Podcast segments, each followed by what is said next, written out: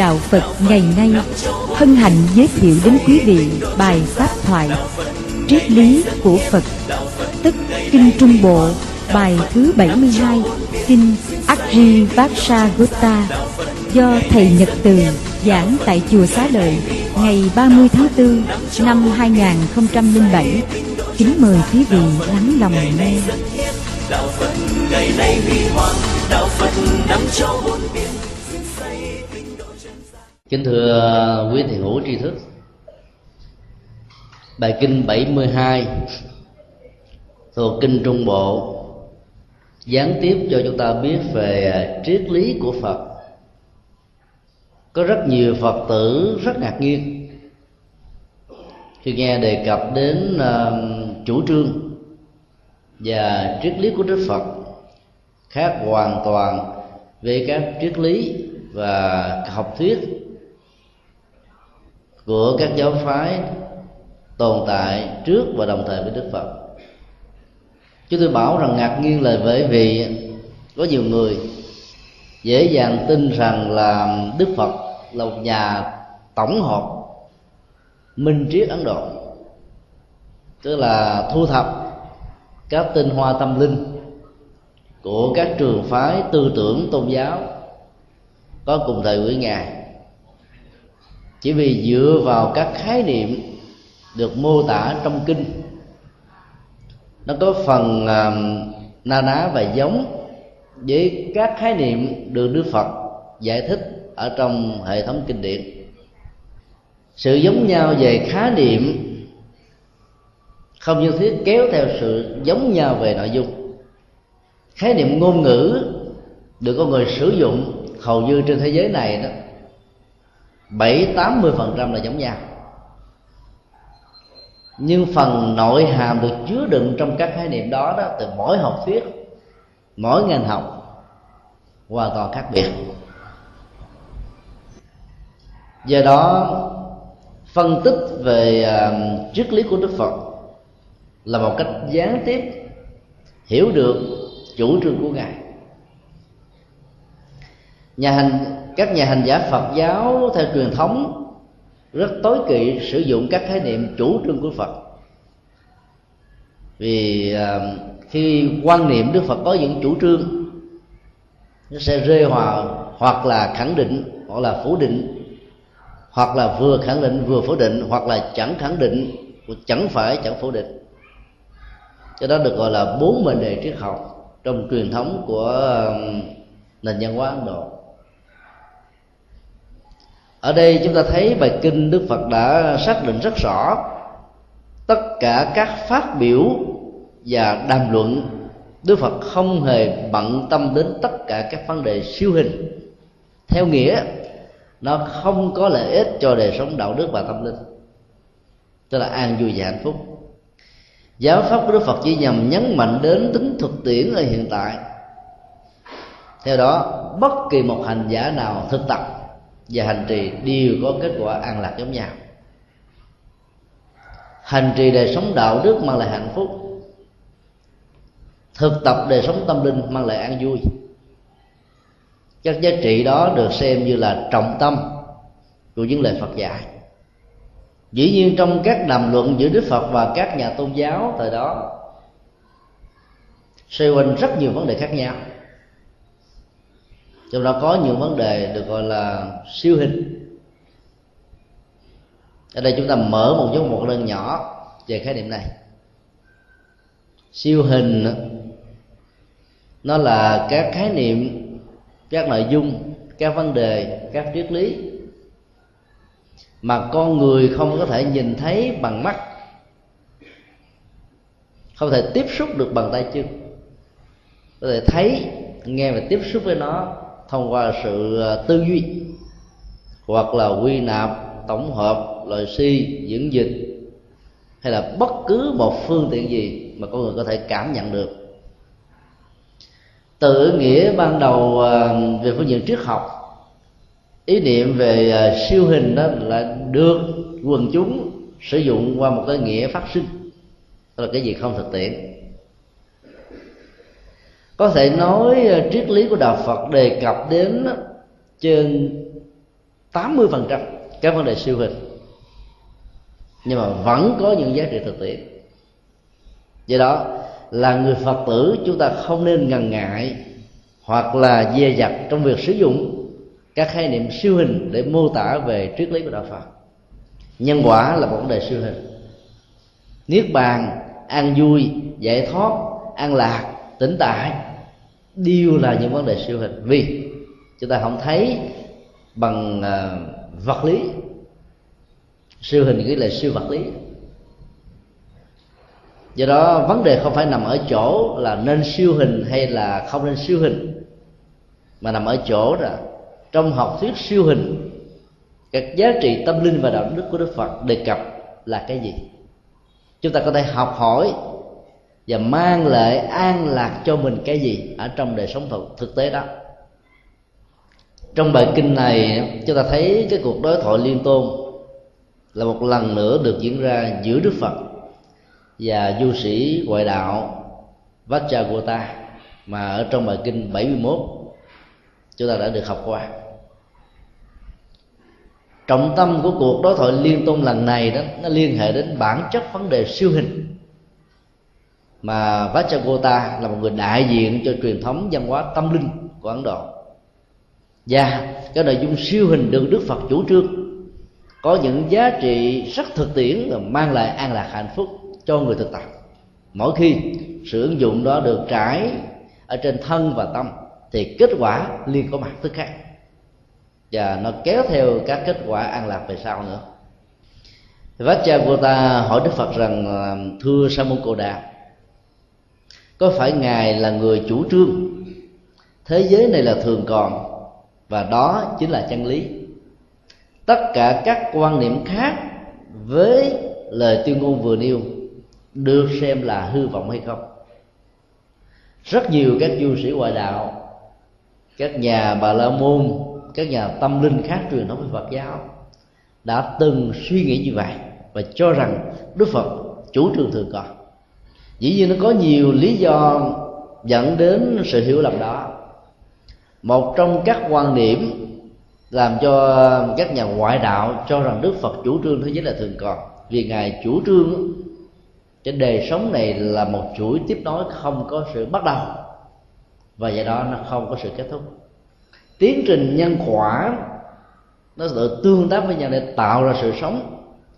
Trải qua bốn giai đoạn là thành trụ dị diệt con người thì được gọi là sanh già bệnh chết. Thời gian được gọi là xuân hạ thu đông nó tiếp nối như thế.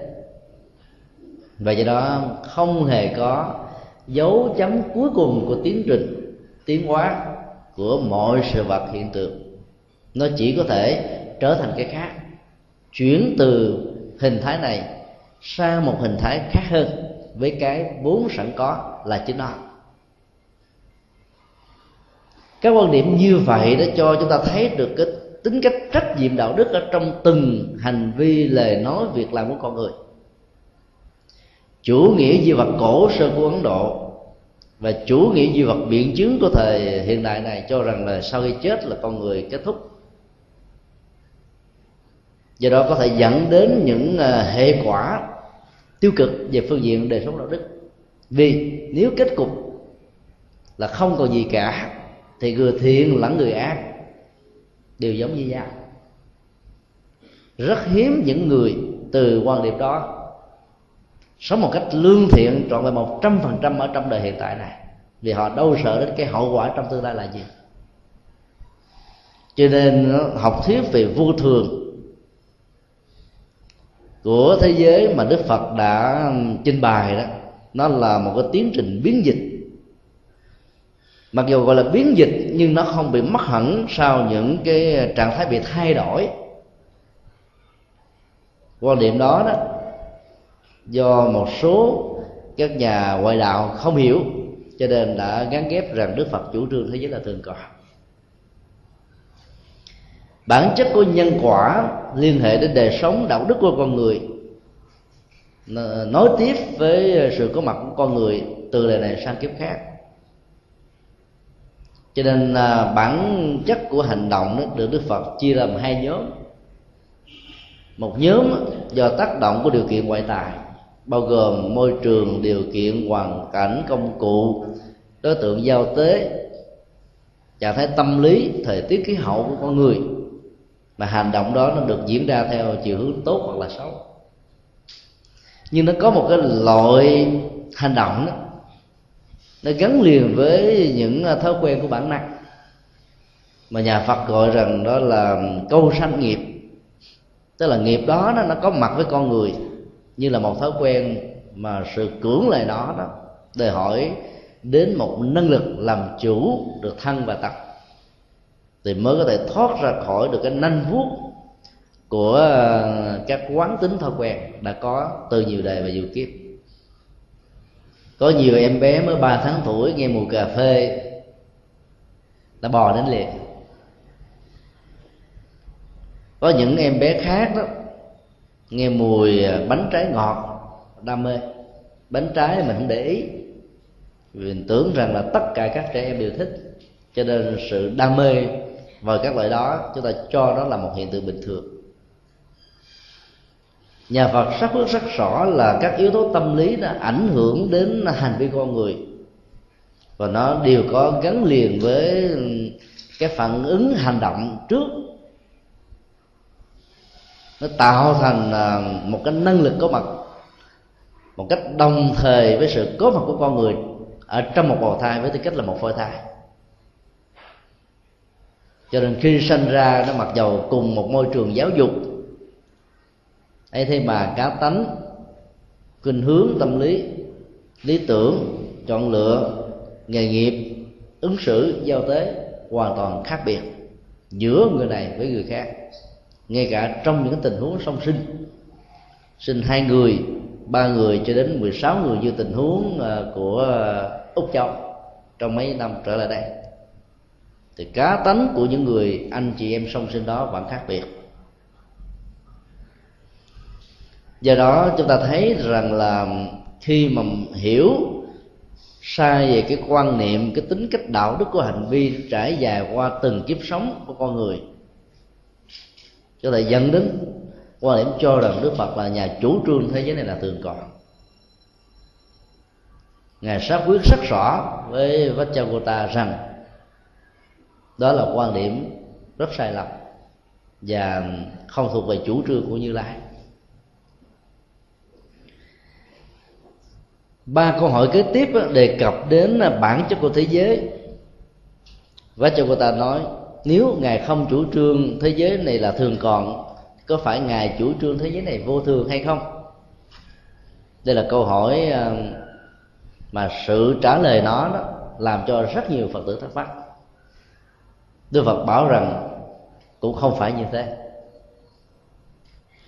Trong ba pháp ấn, tức là ba dấu ấn của mọi sự vật hiện tượng, dấu ấn đầu tiên là vô thường, tức là về phương diện biến dịch thời gian của mọi sự vật hiện hữu. Dấu ấn thứ hai là vô ngã, tức là tính cách không thực thể vì nó trải qua chu kỳ biến dịch ở trong tự thân của vật chất và tâm thức của con người và mọi sự vật hiện tượng. Dù thấy được hay không nhìn thấy được bằng con mắt. Và cái thứ ba đó nó dẫn đến cái tiến trình phản ứng tâm lý là khổ đau, không hay lòng về những gì được biến dịch ảnh hưởng đến thái độ tiếc nuối của con người qua vô thường và vô ngã. Ở trong kinh điển Bali, chúng ta thấy cái cấu trúc của ba dấu ấn thực tại này được trình bày theo một cách thức rất là thực thực nghiệm. Vô thường khổ vô ngã. Cái gì biến dịch đó, cái đó tạo ra trạng thái không hài lòng và khổ đau. Khi nhìn thấy một người thân qua đời chúng ta tiếc nuối mới ngày hôm qua mới sáng hôm nay ta và người đó đang sống chung với nhau với hạnh phúc với nụ cười với niềm vui. Bây giờ kẻ ra thiên cổ người trở thành tiếc nuối không nguôi. Mới sáng mơ đó trên thị trường chứng khoán, tiền vào như nước, vì giá trị ờ, các cổ phần mình được tăng giá. Sau đó một, hai giờ thôi thì chứng khoán đó bị biến động, trở thành trắng tay. Nỗi khổ niềm đau thông qua các phương tiện báo đài có thể nhìn thấy rất rõ ở các cổ phần và những người đầu tư đó như là một cái nghề chuyên nghiệp. Mức độ căng thẳng, dao động về tâm lý đó thể hiện qua nét mặt, ánh mắt, tương đi, cái tư thế ngồi trong sự chờ đợi. Chúng ta thấy rất rõ những điều này. Cho nên khổ đau kéo theo sau sau một tiến trình biến dịch của mọi sự sự kiện và sự vật. Nhưng quan trọng nhất đức phật dạy chúng ta có phương pháp thực tập về phương diện tâm lý để um, có thể làm chủ được dòng cảm xúc của mình. Tức là cái gì vô thường cái đó dẫn đến khổ đau. Nhưng tất cả những gì tạo ra khổ đau thì phải thực tập rằng cái này không phải là tôi cái này không phải của tôi và cái này không phải tự ngã của tôi. Triết lý của đạo phật nằm ở chỗ đó. Nếu mình nghĩ rằng là những sự tổn thất thông qua biến dịch những sự mất mát thông qua chiến tranh những sự thay đổi làm cho con người lên và xuống chó, thăng trầm binh nhục lời khen và tiếng chê nó nhắm vào mình và mình chính là nạn nhân thì nỗi khổ điều đau nó gia tăng. Cái này mình quan niệm là cái này không phải của tôi. Do đó mình đã tách ly và tạo ra một tiến trình ly tâm giữa nỗi khổ niềm đau với cái hình hài này và dòng cảm xúc này. Cho nên nỗi khổ đau giàu có trở thành là không quan trọng. Bản chất của các hành giả Phật giáo hơn được người bình thường không có thực tập là nằm ở quan niệm thứ ba, tức là cái gì khổ dẫn đến khổ đau. Xin lỗi, cái gì vô thường dẫn đến khổ đau, nhưng cái khổ đau phải thực tập, nó không phải của tôi. Còn những người bình thường không có sự thực tập đó thì cảm thấy rằng là mình chính là nạn nhân, người thân của mình chính là nạn nhân. Bây giờ đó nỗi khổ niềm đau dân trào rất lớn và rất khó vượt qua. Khi đức phật xác quyết rằng là vô thường là dấu ấn của thực tại, tức là tất cả mọi hiện hữu từ con người cho đến các loài động vật, cho đến các loài thực vật, đều phải trải qua một tiến trình thay đổi biến dịch về phương diện thời gian và biến dịch từ ở trong bản chất của chúng thì chắc chắn rằng là đó là một triết lý mà chúng ta không thể nào phủ định được. Khi Vajragota đề cập đến rằng có phải Như Lai chủ trương thế giới này là vô thường, Đức Phật cũng trả lời không phải như thế. Cho đó có thể làm cho rất nhiều người thắc mắc. Ngữ cảnh trong tình huống này đó Vajragota muốn Đức Phật xác quyết cái lập trường của Ngài nằm ở chỗ nào? Tất cả mọi sự thiết lập đó Đều dẫn đến những sự chấp trước Ở phương diện này hay là phương diện khác. Cho thế giới là thường còn Là sự khẳng định. Cho thế giới vô thường là sự phủ định. Mà bản chất triết học của Ấn Độ trong thời điểm đó đó buộc tất cả các học giả và các hành giả phải đứng hoặc là phía này hoặc là phía kia hoặc là gồm cả hai, hoặc là phủ định cả hai. Cho nên gọi là bốn mệnh đề triết học. Nếu đức phật xác quyết rằng tôi chủ trương vô thường, trong ngữ cảnh đối thoại liên tôn với Phật cô ta thì đạo Phật được xác định là đạo phủ định.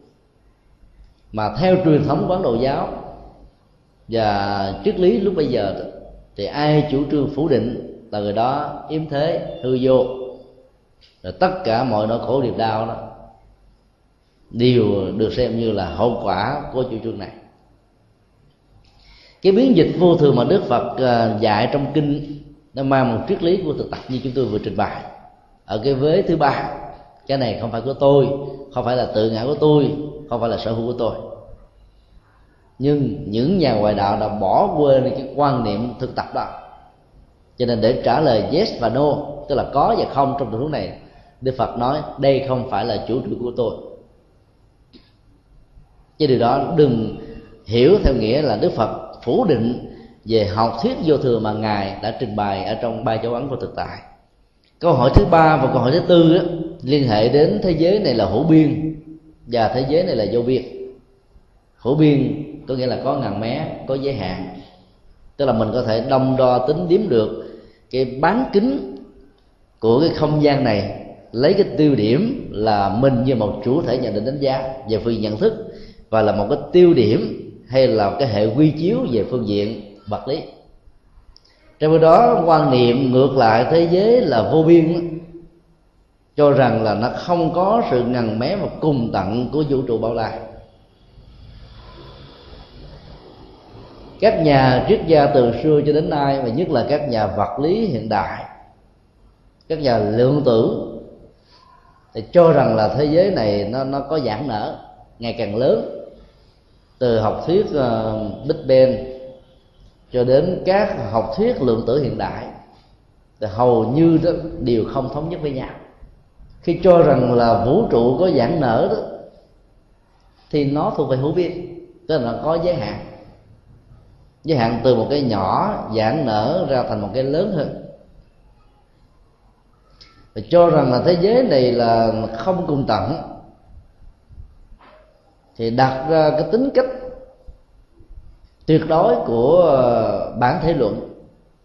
Và nó cũng dẫn đến những ờ, sự tranh chấp và kết quả của những sự đàm luận này nó không dẫn con người đi đến đâu. Cho nên câu trả lời của đức phật vẫn là, đó không phải là chủ trương của như lai. Như vậy, bản chất của những câu hỏi liên hệ đến thế giới là vô thường, thế giới là thường còn, thế giới là hữu hạn, thế giới là vô hạn đều không được đức phật trả lời. Chúng ta phải hiểu rằng là bản chất sự trả lời trong bốn câu hỏi vừa nêu đều không mang lại bất kỳ một giá trị thiết thực nào về phương diện đạo đức và tâm linh. Điều đó không có nghĩa rằng đức phật không hề biết gì về bản chất của vũ trụ. Vì nhà phật chủ trương rằng là các giá trị hiện tại là quan trọng nhất đức phật là một nhà tâm linh, cho nên ngài không bận tâm đề cập đến các phương diện khoa học liên hệ đến bản chất của vũ trụ và thế giới. Có một lần, khi được hỏi bản chất thiết thực của giáo pháp của đức phật, ngài chỉ trả lời một cách rất là đơn giản. Tất cả những gì mà ngài thuyết giảng cho con người, như là những chiếc lá trên lòng bàn tay trong đó thế giới tri thức và sự toàn giác mà ngài biết được đó, nó không hạn lượng giống như là lá trong rừng. Chọn lựa cái gì tinh ba mà việc chia sẻ và giải thích nó nó mang lại lợi lạc cho nhiều người đó đó là trọng tâm của con đường tâm linh Phật giáo do đó phải lấy những à, thước đo của hiện thực các giá trị thực tiễn để cho đời sống ngày càng được an lạc hạnh phúc hơn. Chính vì thế mà khi à, quý phật tử trở về nhà, muốn chia sẻ những à, giá trị sâu sắc mà mình học được từ kinh điển, là nghe được từ các vị pháp sư, thì cũng nên chia sẻ một cách có nghệ thuật. Không phải tất cả những gì chúng ta thấy, nghe, ngửi, biết ở trong chùa, trong sinh hoạt tu học của người phật tử kể lại cho hết tất cả người thân chọn lập tên ba nhất thì kết quả lại là mới có thể đến với họ được. Câu hỏi thứ sáu và thứ bảy nó liên hệ đến à, mối liên quan giữa sinh mệnh, tức là cái phần à, tâm thức của con người và hình hài thân thể vật lý này. Vá cha cô ta hỏi rằng là ngài có chủ trương rằng sinh mệnh và thân thể này là một nó không có bất cứ một sự ờ, khác biệt nào. Hay là ngài là nhà chủ trương rằng thân thể và sinh mệnh là hoàn toàn khác nhau. Câu trả lời của đức phật vẫn là không. Chủ nghĩa duy vật biện chứng cho rằng là tất cả thế giới này có nguồn gốc từ vật chất, ngay cả cái phần tâm thức của con người. Như vậy nếu so sánh với bản chất của câu hỏi nêu ra với chủ nghĩa duy vật biện chứng đó, thì chúng ta có thể nói là duy vật biện chứng nó rơi vào tình huống thứ nhất khi cho rằng là sinh mạng và cơ thể vật lý này là một. Đó là một lời kiến chấp một sai lầm theo quan điểm của bài kinh này. Sẽ là một sai lầm tương tự khi chúng ta tách biệt hóa mối liên hệ giữa sinh mệnh và thân thể cho rằng chúng hoàn toàn khác nhau và không hề có bất kỳ một sự liên hệ nào. Đạo phật nổi tiếng về học thuyết duyên khể, khi cho rằng là tất cả mọi sự vật hiện tượng tồn tại trong vũ trụ này không phải tự thân nó, không phải ngẫu như tình cờ, không phải do thượng đế thần lực áp đặt, mà là một quá trình vận động tương tác đa chiều giữa nó và thế giới của các sự vật hiện tượng xung quanh nó, một cách trực tiếp hay là gián tiếp. Quan niệm đó cho chúng ta lý giải có một sự liên hệ mật thiết giữa con người với con người, giữa con người với các loài động vật, giữa con người với môi trường thiên nhiên, giữa các chủng loại và các chủng loại khác nhau. Quan niệm này nó mặc nhiên sẽ tạo đến một cái tiến trình của một đời sống tập thể với cộng nghiệp và do đó nó dẫn tới cái tình trạng dễ dàng đoàn kết hòa hợp vì lấy cái đại thể làm chung. Không có chủ nghĩa thần tượng quá có thể có chỗ đứng ở trong quan điểm học thuyết duyên của nhà Phật. Và về phương diện tâm lý đó, thì người chủ trương duyên khởi sẽ à, giải phóng được cái tôi. Cái tôi chủ thể, cái tôi trục xây cái tôi về tầm quan trọng của mình mà những người khác không hề có nó có thể dẫn đến những cái hậu quả của chủ nghĩa công thần buộc cuộc đời phải có những cái phần à, thưởng xứng đáng cho những đóng góp của mình.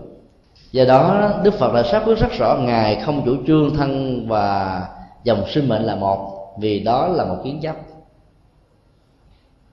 Nó thiếu đi cái tính cách tương tác, cho rằng hai cái này nó khác nhau một cách trọn vẹn cũng không. Bởi vì chủ nghĩa của đức phật là một sự à, thừa nhận tính cách tương tác đa chiều giữa thân và tâm có rất nhiều tình huống đó, nỗi khổ niềm đau của cơ thể vật lý này nó tạo ra nỗi khổ niềm đau của tâm lý tới dòng cảm xúc nhận thức tâm tư nhân dân và ngược lại mạng sống của con người không thể nào tồn tại nếu không có thân thể vật lý này ngoại trừ một số người à, đã qua đời và không thừa nhận sự chết của mình là một hiện thực, bám víu vào đó như một sự tiếc nuối, cho nên họ phải tồn tại với hình thức là ngạ quỷ. Thì lúc đó thân thể hình hài vật chất không có, mà họ vẫn tiếp tục tồn tại dưới hình thức là chỉ có tâm thức mà thôi. Thì nỗi khổ, niềm đau sẽ thể hiện và xuất hiện với họ một cách là dồn dập nhiều hơn so với con người có được thân thể vật lý. Sự hài hòa giữa thân và tâm mang lại hạnh phúc. Chính vì vậy mà trong kinh đức phật đã xác quyết là một trong tám phạm trù khổ đau đó. Nó có loại đó. Ngũ thù ẩn là khổ. Ý nghĩa của ngũ thù ẩn nó khác nhau về phương diện giải thích giữa phật giáo nam tông và về phật giáo bắc tông. Phật giáo bắc tông là cho rằng nếu không có sự hài hòa giữa các yếu tố hình hài, cảm giác, tri giác, tâm tư và nhận thức, nỗi khổ niềm đau có mặt. Trong cái đó, phật giáo truyền thống này cho rằng, chấp trước vào bất kỳ một yếu tố nào của năm tổ hợp tâm vật lý hình thành con người là sắc, thọ, tưởng, hành và thức đều mang đến khổ đau. Còn bản chất của những thứ này đó, đôi lúc nó không mang lại khổ đau khổ đau có hay không là nằm ở thái độ ứng xử của chúng ta về những gì chúng ta có hoặc là không có. Hai quan niệm và hai cách giải thích vừa nêu đó, nó đều phản ánh được các các cách thức, lý giải và hành trì đều mang lại kết quả an lạc như nhau. Do đó sẽ là một sự sai lầm nếu chúng ta chủ trương duy vật hay là duy tâm.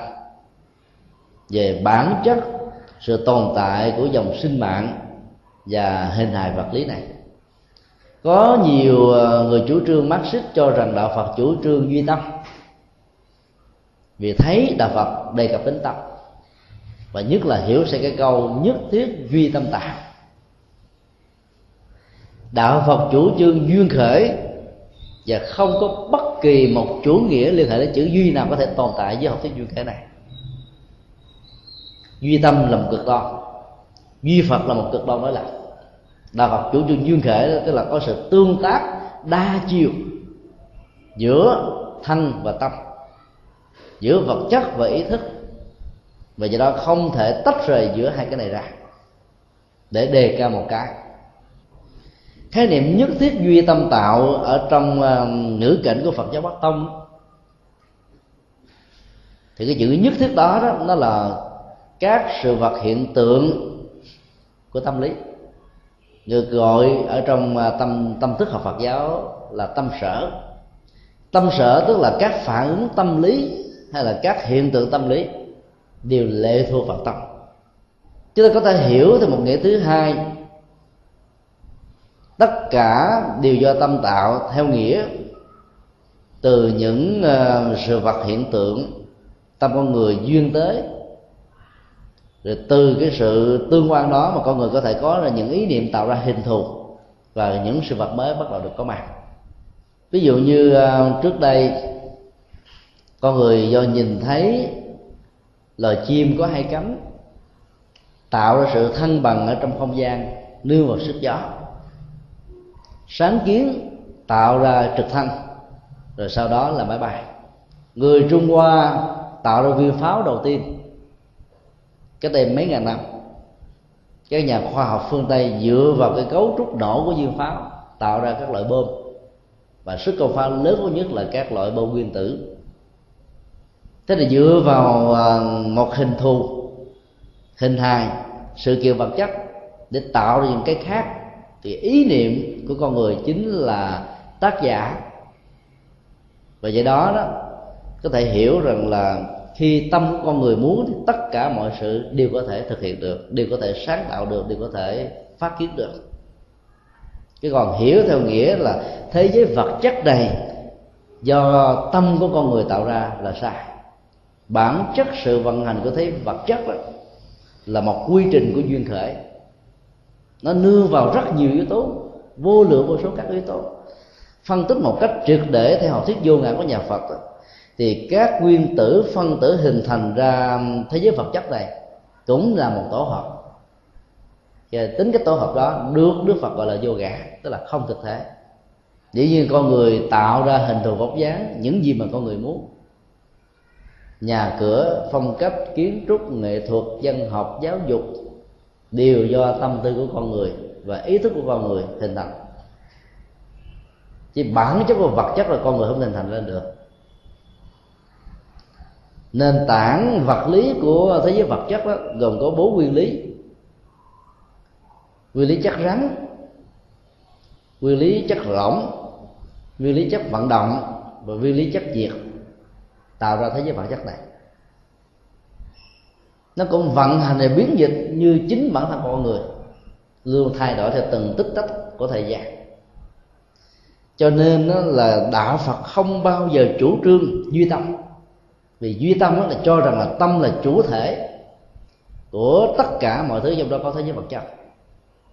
Mặc dầu đạo phật cho rằng là tâm là đi đầu tâm làm chủ tâm tạo tác.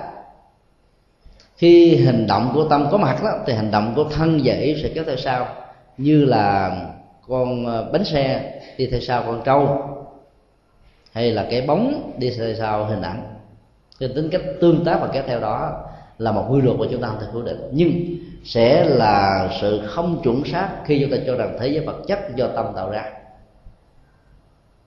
Do đó đạo phật không chủ trương di tâm rồi do đó cũng không đồng tình với quan điểm của di vật về bản chất và sự tồn tại của thế giới trong đó có con người.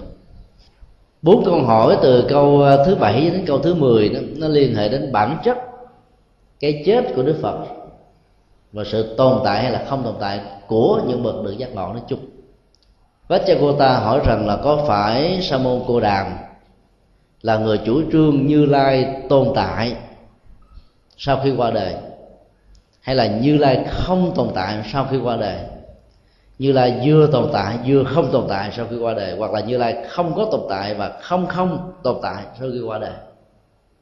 Câu trả lời của đức phật trong bốn tình huống vừa nêu vẫn là không có ứng dụng, tức là đặt câu hỏi về bản chất của sự tồn tại và không tồn tại, tổng hợp cả hai, phủ định cả hai, liên hệ đến một mực giác ngộ. Không thích hợp dĩ nhiên chúng ta có thể sử ờ, dụng các triết lý mà đức phật đã nêu trong kinh để có thể trả lời về những vấn nạn mà Vajrayakota đã nêu ra. Nhưng tại sao đây đức phật lại nói rằng nó không thích hợp? Là bởi vì trọng tâm 10 câu hỏi siêu hình mà Vajrayakota cũng như rất nhiều các triết gia và nhà tư tưởng của Ấn Độ lúc bấy giờ chỉ để nhằm thỏa mãn thế giới tri thức. Các biện luận đó không mang lại các giá trị lệ lạc nào về phương diện thực tập và hành trì. Cho nên đức phật phủ định, để giúp cho người đối thoại dễ dàng cắt đứt được cái cái khuynh hướng và quán tính của chủ nghĩa tri thức ở trong luận đàm đó không gì khác hơn là trả lời một cách rất là ngắn gọn rằng cái này là không có chỗ ứng dụng. Còn giải thích nhiều chừng nào về phương diện ngôn ngữ dẫn đến sự tương phản đối lập nhiều chừng đó có nhiều lần chúng tôi đã dùng một cái hình ảnh quan điểm và ý kiến của con người đó, nó giống như là một cây đinh càng gặp nhiều sự phản kháng nhiều chừng nào đó thì cũng giống như là chúng ta dùng cái búa nện vào cái đinh đó. Thì nó càng lún lúc sâu thì khó lòng có thể tháo gỡ cái đinh đó ra được lắm. Cho nên trong tất cả các đối thoại uh, học và tôn giáo đó thường không dẫn đến đâu. Vì mỗi người đứng từ quan điểm và học thuyết của mình để trình bày. Do đó cách tốt nhất mà đức phật sử dụng mà chúng ta có thể học hỏi được là nó không có chỗ ứng dụng trong tình huống này thì cái câu biện luận không có giá trị thiết thực đó tự động kết thúc rồi. Ở trong kinh điển đại thừa có một cái nhìn khác, đặc biệt là kinh um, đại bát niết bàn. Đức phật đưa ra một ảnh dụ khi ờ, vầng mặt trời lặn tắt vào chiều tối, không có nghĩa là ánh sáng nó mất đi, và nó kết thúc sự hiện hữu. 12 giờ của ban ngày tồn tại của mặt trời không phải là sự mới bắt đầu có mặt. Sau khi mặt trời lặn tắt ở nửa vòng của trái đất, thì nửa vòng kia của trái đất còn lại đó hứng lấy được mặt trời. Và nửa vòng đó xem là ban ngày. Cho nên nó tiếp tục tồn tại theo quỹ đạo riêng của nó. Tương tự cũng như thế, sau khi ờ, một bậc tu tập giác ngộ kết thúc mạng sống với hình hài thân thể vật lý này, các vị đó không phải là mất hẳn, mà tiếp tục công việc hoàn pháp lệ sinh ở các hành tinh đang có duyên và có nhu cầu. Cho nên các ngài tiếp tục hoàn hóa. Câu trả lời đó để giải quyết một số thắc mắc vì một số nhà tư tưởng không thỏa mãn về cách thức mà đức phật trả lời rằng là không có chỗ ứng dụng thì bản chất của một số nhà tư duy khi nào thỏa mãn về logic học cái vấn đề thì họ mới có thể chấp nhận theo. Cho nên những kinh điển đại thừa đấy đức phật trả lời một cách xác quyết rằng nó giống như tình trạng của mặt mặt trời. Vì đó, cái chức năng giác ngộ của bậc giác ngộ sau khi qua đời vẫn có ích cho cuộc đời. Thì nó gián tiếp nói lên rằng là sau khi chúng ta tu luyện đạo đức phát triển tâm linh thì sau khi chết, nó không phải là nó kết thúc. Nó vẫn có những giá trị tiếp đó theo sau, ở đời này và nhiều đời về sau nữa. Sau khi nghe đức phật xác quyết rằng là ngài không hề chủ trương một ở trong mười vấn nạn liên hệ đến mười câu hỏi siêu hình Vajragota vô cùng ngạc nhiên và sửng sốt. Đức Phật giải thích, vì ngài nhìn thấy rất rõ các quan điểm trên có rất nhiều nguy hại trong đời sống nhận thức và hành trì của con người. Do đó đó, ngài đã xác quyết rằng chấp nhận thế giới là vô thường, thế giới là thường còn, thế giới là hữu biên, thế giới là vô biên. Sinh mệnh và mặn và thân thể là một, sinh mệnh và thân thể là khác. Như lai không tồn tại sau khi chết, tồn tại sau khi chết, hoặc là vừa tồn tại vừa không tồn tại, hay là phủ định về sự khẳng định và phủ định này. Đều là các quan điểm sai lầm. Đức Phật gọi đây bằng cái từ tà kiến. Từ đó chúng ta lại hiểu thêm một ý nghĩa đạo đức của quan điểm tà kiến. Tức là những quan điểm nào không mang lại giá trị an lạc và hạnh phúc, sự chủ trương và ứng dụng đó nó mang lại khổ đau cho con người, đều được đức phật gọi chung là quan điểm sai lầm chứ sai lầm ở đây không có nghĩa về phương diện toán học. Hai cộng hai gọi là ba tức là sai. Thậm chí có những quan điểm hai cộng hai là bốn vẫn được đức phật gọi là sai. Nếu cái tính cách xác quyết của nó nó không có giá trị thực tại giá trị đạo đức giá trị tâm linh giá trị an lạc giá trị hạnh phúc thì đều được gọi là tà kiến. Cho nên ứng dụng tính cách logic học ở trong đạo phật đó, có thể dẫn đến những uh, tác dụng phụ và làm cho chúng ta hiểu sai và không hiểu một cách toàn diện những gì đức phật dạy trong kinh. Đức Phật còn cho rằng là chẳng những nó có những nguy hại như chúng tôi vừa phân tích một cách đơn giản rằng là nó dẫn đến những sự biến luận không hề có kết thúc. Phiền não, khổ đau, tức tối, bực dọc, thậm chí là sự xung đột dẫn đến loại trừ đó luôn luôn có mặt ở trong các chủ nghĩa và học thuyết. Nặng nhất là các học thuyết đảng phái. Thì cho rằng là quan điểm cách thức phục vụ nhân sinh của đạo phái mình là số một, thì các đạo phái khác là không bằng. Cho nên họ đã có những nỗ lực để thay thế các đạo phái khác, để lãnh đạo một quốc gia. Cái nhìn sai lầm đó còn được đức phật bảo rằng nó là rơm rậm của cái nhìn hoang du của sự nhìn, hí luận trong cái nhìn. Cái nhìn tranh chấp, cái nhìn chối buộc, cái nhìn nó gắn liền với khổ đau cái nhìn đó tạo ra sự tàn hại, hủy hoại và tạo ra sự nóng bức trong tất cả các mối quan hệ giao lưu đối tác giữa con người với con người. Không thể nào dẫn đến tình trạng xả bỏ nỗi khổ niềm đau mà con người cần như là một nhu cầu của đời sống tâm lý và nhận thức. Các nhà khoa học đã nỗ lực bằng suốt cả cuộc đời của mình để tìm ra những câu trả lời về bản chất của thế giới nói chung, trong đó có con người. Và cứ vài năm, thậm chí vài tháng thôi, các định luật mới ra đời, phủ định những công trình, những đóng góp của các nhà khoa học gia trước đây. Và thời gian càng dài càng kéo ra chừng nào đó, thì các định luật mới, các hệ luật mới lại bắt đầu có mặt. Giá trị chân lý của thế giới, tri thức của con người mang tính cách tương đối và loại trừ rất lớn.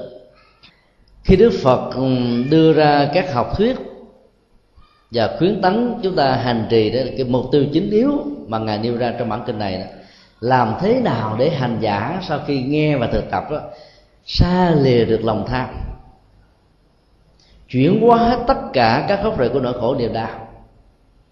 Thân và tâm của người được huấn luyện để có được sự an tịnh tĩnh tại. Tội giác bắt đầu được phát sanh, và thái giác ngộ bắt đầu có mặt. Con người được thỉnh tức hoàn toàn, và mọi nỗi khổ niềm đau được chuyển đến gốc rễ của đau chứ là nó không còn ảnh hưởng bất kỳ một cái gì tiêu cực đối với sinh mạng và đời sống của con người nói chung. Đây là cái cách thức trả lời rất là sáng suốt và có chiều sâu của đức phật ngồi biện luận với Vajragota về bản chất của thế giới, về bản chất của ờ, con người, về bản chất của như lai. Sau khi qua đời, chắc chắn rằng sẽ không mang lại bất kỳ một kết quả lệ lạc nào cho tất cả những người đang cùng ngồi nghe và chứng kiến. Cho nên người phật tử đó học được cái cái phương pháp luận này. Bất cứ lúc nào mà sự tranh biện diễn ra trên quan điểm của thắng và thua thành công và thất bại. Giỏi và dở đó. Chúng ta biết rằng nó đi là thứ của Phật pháp. Và do đó cần phải trở về với cái giá trị thực tiễn là cắt đứt các cái cuộc đàm luận và đối thoại như thế. Để hướng dẫn con người về các trọng tâm. Về nỗi khổ mình đang có mặt là cái gì. Và phương pháp giải quyết cái đó như thế nào. Sau khi à, khéo léo kết thúc 10 câu hỏi siêu hình do quá sư cô ta đặt ra đức phật đã bắt đầu trình bày theo lời đề nghị về quan điểm của như chủ trương của ngài. Phát cha cô ta hỏi, tôi đã lần lượt nêu ra 10 quan điểm, bốn quan điểm về à, bản chất của thế giới, hai quan điểm liên hệ đến mối liên hệ thân và tâm, và bốn quan điểm liên hệ đến bản chất à, sau khi chết của một bậc giác ngộ, thì ngài đều phủ định và không trả lời rằng ngài chủ trương một ở trong mười thứ đó. Như vậy xin hỏi ngài chủ trương cái gì? Đức phật trả lời lại càng khéo léo hơn nữa. Tất cả các loại tà kiến đã được như lai kết thúc và chuyển hóa. Ở đây ngài không dùng quan điểm chủ trương học thuyết à, triết lý. Chính vì vậy mà các nhà phật học truyền thống đó, hoàn toàn không quan hệ khi cho rằng là triết học của đức phật, quan điểm của đức phật, học thuyết của đức phật như thế này hay như thế kia. Vì có thể dẫn đến sự um, gọi là, góc độ hóa cái toàn diện của đức phật. Hay hạn hẹp quá tất cả những gì mà ngài đã trình bày một cách rất là bao quát.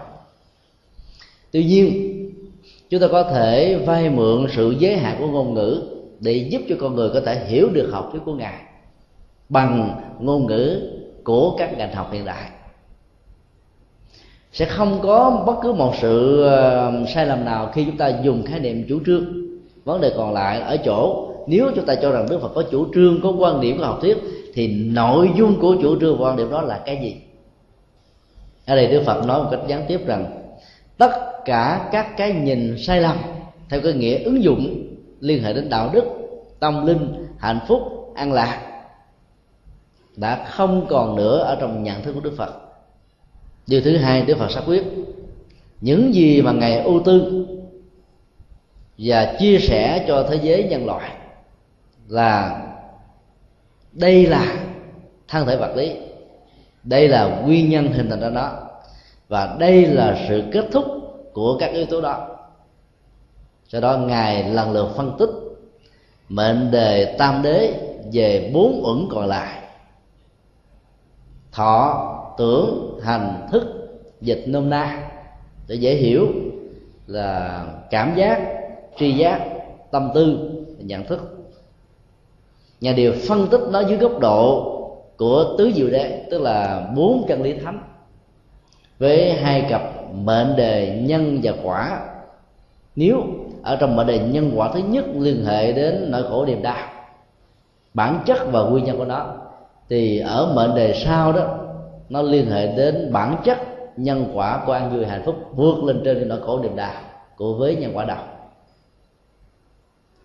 Tất cả mọi lý giải của đức phật đều gắn liền với hai phạm trù nhân quả phàm và thánh, khổ và hạnh phúc. Nhưng rất tiếc, các nhà chủ trương, các nhà quan điểm chỉ nhìn thấy một phần của cái mệnh đề khổ đau và bỏ đi ba vế còn lại, cho nên mới gắn ghép đức phật là nhà chủ trương yếm thế, cực đoan hay là chủ nghĩa không dấn thân ở trong cuộc đời hay là cường điệu quá bản chất của đỡ khổ niềm đạo cách thức mà đức phật vạch mặt chỉ tên các ờ, khổ đau có mặt với con người như là một thực tại, giống như là một nhà y học hiện đại. Phải định được cái bệnh mà bệnh nhân đó đang vấp phải là cái gì?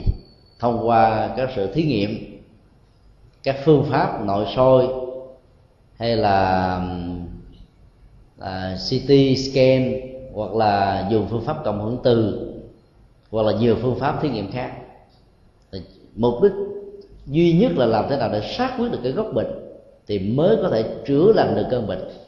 Đức phật cũng như vậy ngài không trực tiếp nói rằng là tôi chủ trương thế này thế kia học thuyết này học nọ vì tất cả mọi hữu tư mọi học thuyết đó, đều là một sự dàn dựng. Bản chất của sự dàn dựng đó, nó là một sự thiết lập. Cái gì có thiết lập đó thì nó có nền tảng.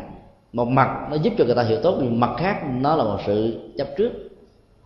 Cho nên đức phật không sử dụng cái đó để cho mọi người thấy được rằng là tất cả những ngày những gì mà ngài dạy nó liên hệ đến hai trọng tâm thôi tuyên bố về bản chất của khổ và con đường để vượt đó khỏi nỗi khổ và niềm đau còn cuộc đời gọi cái đó là cái gì cũng được, tùy theo ngôn ngữ, tùy theo quan niệm, tùy theo cách nhìn. Nhưng trọng tâm những gì ngài dạy là giải quyết nỗi khổ niềm đau tại sao việc phân tích bản chất của thân thể, cảm giác, tri giác, tâm tư và nhận thức lại có thể giải quyết được nỗi khổ niềm đau dĩ nhiên ngài không đứng từ góc độ của nhà vật lý học hiện đại. Phân tích từ các nguyên tử, các phân tử, tổ hợp của chúng, giá trị sự hình thành quá trình phát triển, ảnh hưởng của nó. Đối với cái tiến trình sinh học này như thế nào? Mà ngài chỉ nhấn mạnh nó dưới góc độ tâm lý học. Và nó có liên hệ đến khổ hay là hạnh phúc của con người mà thôi. Khi chúng ta phanh phui dạch mặt chỉ tên được cái bản chất tổ hợp của hình hài bóc dáng này. Thì chủ nghĩa tôn thờ thân thể này như là thượng đế không còn nữa. Tất cả mọi sự hưởng thụ liên hệ đến thân thể đó, nó được giảm đi một cách tối đa. Và con người không còn là nạn nhân của thân thể, nạn nhân của sự hưởng thụ liên hệ đến thân thể. Tương tự các tổ hợp, cảm giác, tri giác, tâm tư và nhận thức cũng như thế mỗi khi có một niềm vui trỗi lên, chúng ta biết rằng nó là một phản ứng của cảm xúc hay là của nhận thức. Phản ứng đó là một biến dịch và chúng ta cũng không nên tiếc nuối duy trì, tư hóa cái dòng cảm xúc đó, nhận thức đó. Để từ đó tinh thần vô ngã bắt đầu có mặt. Và nếu cái dòng cảm xúc đó nó có chất liệu của khổ đau, thì khổ đau đó được vượt qua. Nếu nó có chất liệu của hạnh phúc, thì chúng ta không hãnh diện tự hào chấp trước vào cái đó.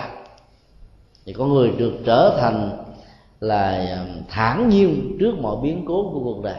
Bản chất của sự tu tập và hành trì của Phật giáo là nằm ở chỗ này. Ở đây tại sao Đức Phật không dùng cả cấu trúc tứ đế mà chỉ dùng có tam đế thôi? Ở đây chúng ta thấy cái đế thứ ba đó, đây là sự kết thúc của sắc, đây là sự kết thúc của thọ, của tưởng, của hành, của thức bởi vì khi đề cập đến bản chất của sự kết thúc nó làm cho con người phấn chấn quan hỷ. Vì nỗi khổ, niềm đau đó nó bám vào hoặc là thân, hoặc là tâm tâm qua bốn ờ, nhóm cảm giác, tri giác, tâm tư và nhận thức. Khi mình nhìn thấy rõ được cái điểm kết thúc của chúng, tức là chuyển hóa tất cả mọi nơi có đau liên hệ đến năm tổ hợp này đó thì chúng ta phải hiểu chắc chắn một cách rất rõ rằng nó phải có một phương pháp để thực tập.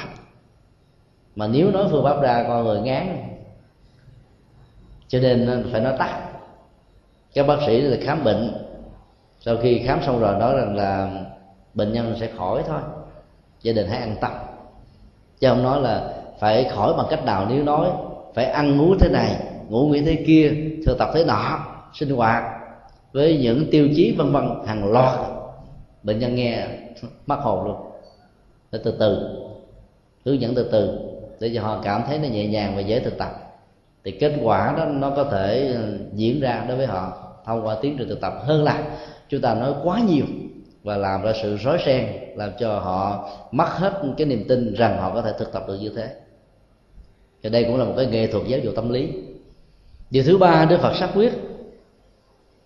Có một số người khi nhìn thấy rất rõ được bản chất nguồn gốc và tình trạng kết thúc của um, nỗi khổ niềm đau liên hệ đến hình hài, cảm giác, tri giác, tâm tư và nhận thức, thì lúc đó đó, họ sẽ có thể đạt đến một cái trình độ với sự thực tập rằng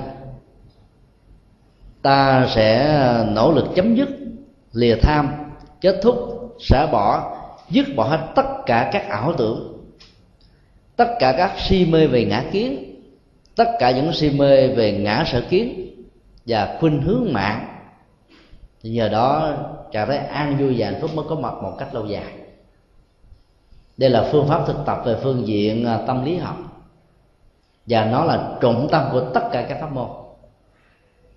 Dù là hành giả thực tập theo pháp môn thiền, pháp môn tịnh độ, pháp môn mật tông, hay là pháp môn pháp hoa, bất kỳ một pháp môn nào nếu như trong tiến trình thực tập mà hành giả đó không có tạo ra được một thái độ lìa tham để kết thúc nỗi khổ niềm đau, hoặc là thông qua các nỗ lực thực tập buông xả nỗi khổ niềm đau, buông xả sân hận, buông xả si mê, buông xả hận thù, buông xả chấp trước, bám víu, ích kỷ, nhỏ nhoi, các biểu hiện của cái tôi, thì hạnh phúc an vui sẽ không bao giờ có mặt đối tượng của sự buông xả đó còn là ảo tưởng và si mê ngã kiến.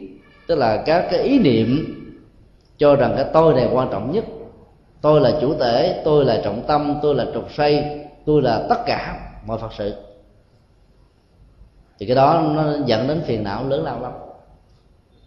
Trong tình huống này để chúng ta có thể thực tập một cái câu danh ngôn của dân gian Việt Nam là không có mợ, chợ dẫn đọc khái niệm mở mợ trong tình huống này là phải hiểu là mình á.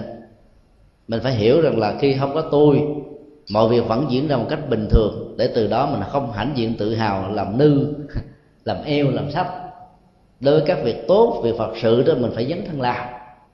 Và khi có người khác giỏi hơn mình, hoặc là có tấm lòng hơn mình, thì mình phải mời gọi, thỉnh mời họ bằng tất cả trái tim, để họ cùng chia sẻ phật sự với mình chứ đừng hiểu mợ là một cái đối tượng thứ hai là đối tượng thứ ba. Nếu mình dùng mợ với cái ờ, đại từ nhân sinh ngôi thứ hai và ngôi thứ ba là người khác đó, không có mợ chợ văn đông tức là mình đang khinh thường, mình muốn đuổi người ta đi. Không có bà tôi làm cũng được, không có ông tôi làm vẫn hay. Lúc đó chúng ta định mất đi một người, cộng sự và đối tác. Cho nên cái niệm mợ đó phải được hiểu rõ là chủ ngữ nhân sinh ngôi thứ nhất áp dụng cho mình. Không có tôi chờ bản đông và nếu hiểu theo tinh thần vô ngã của Phật giáo dạy trong bài kinh này đó, là không có tôi chợ càng đông. Để mình mời thêm nhiều nhân tài. Nhưng mà đừng sử dụng cái đó theo cái nghĩa phản.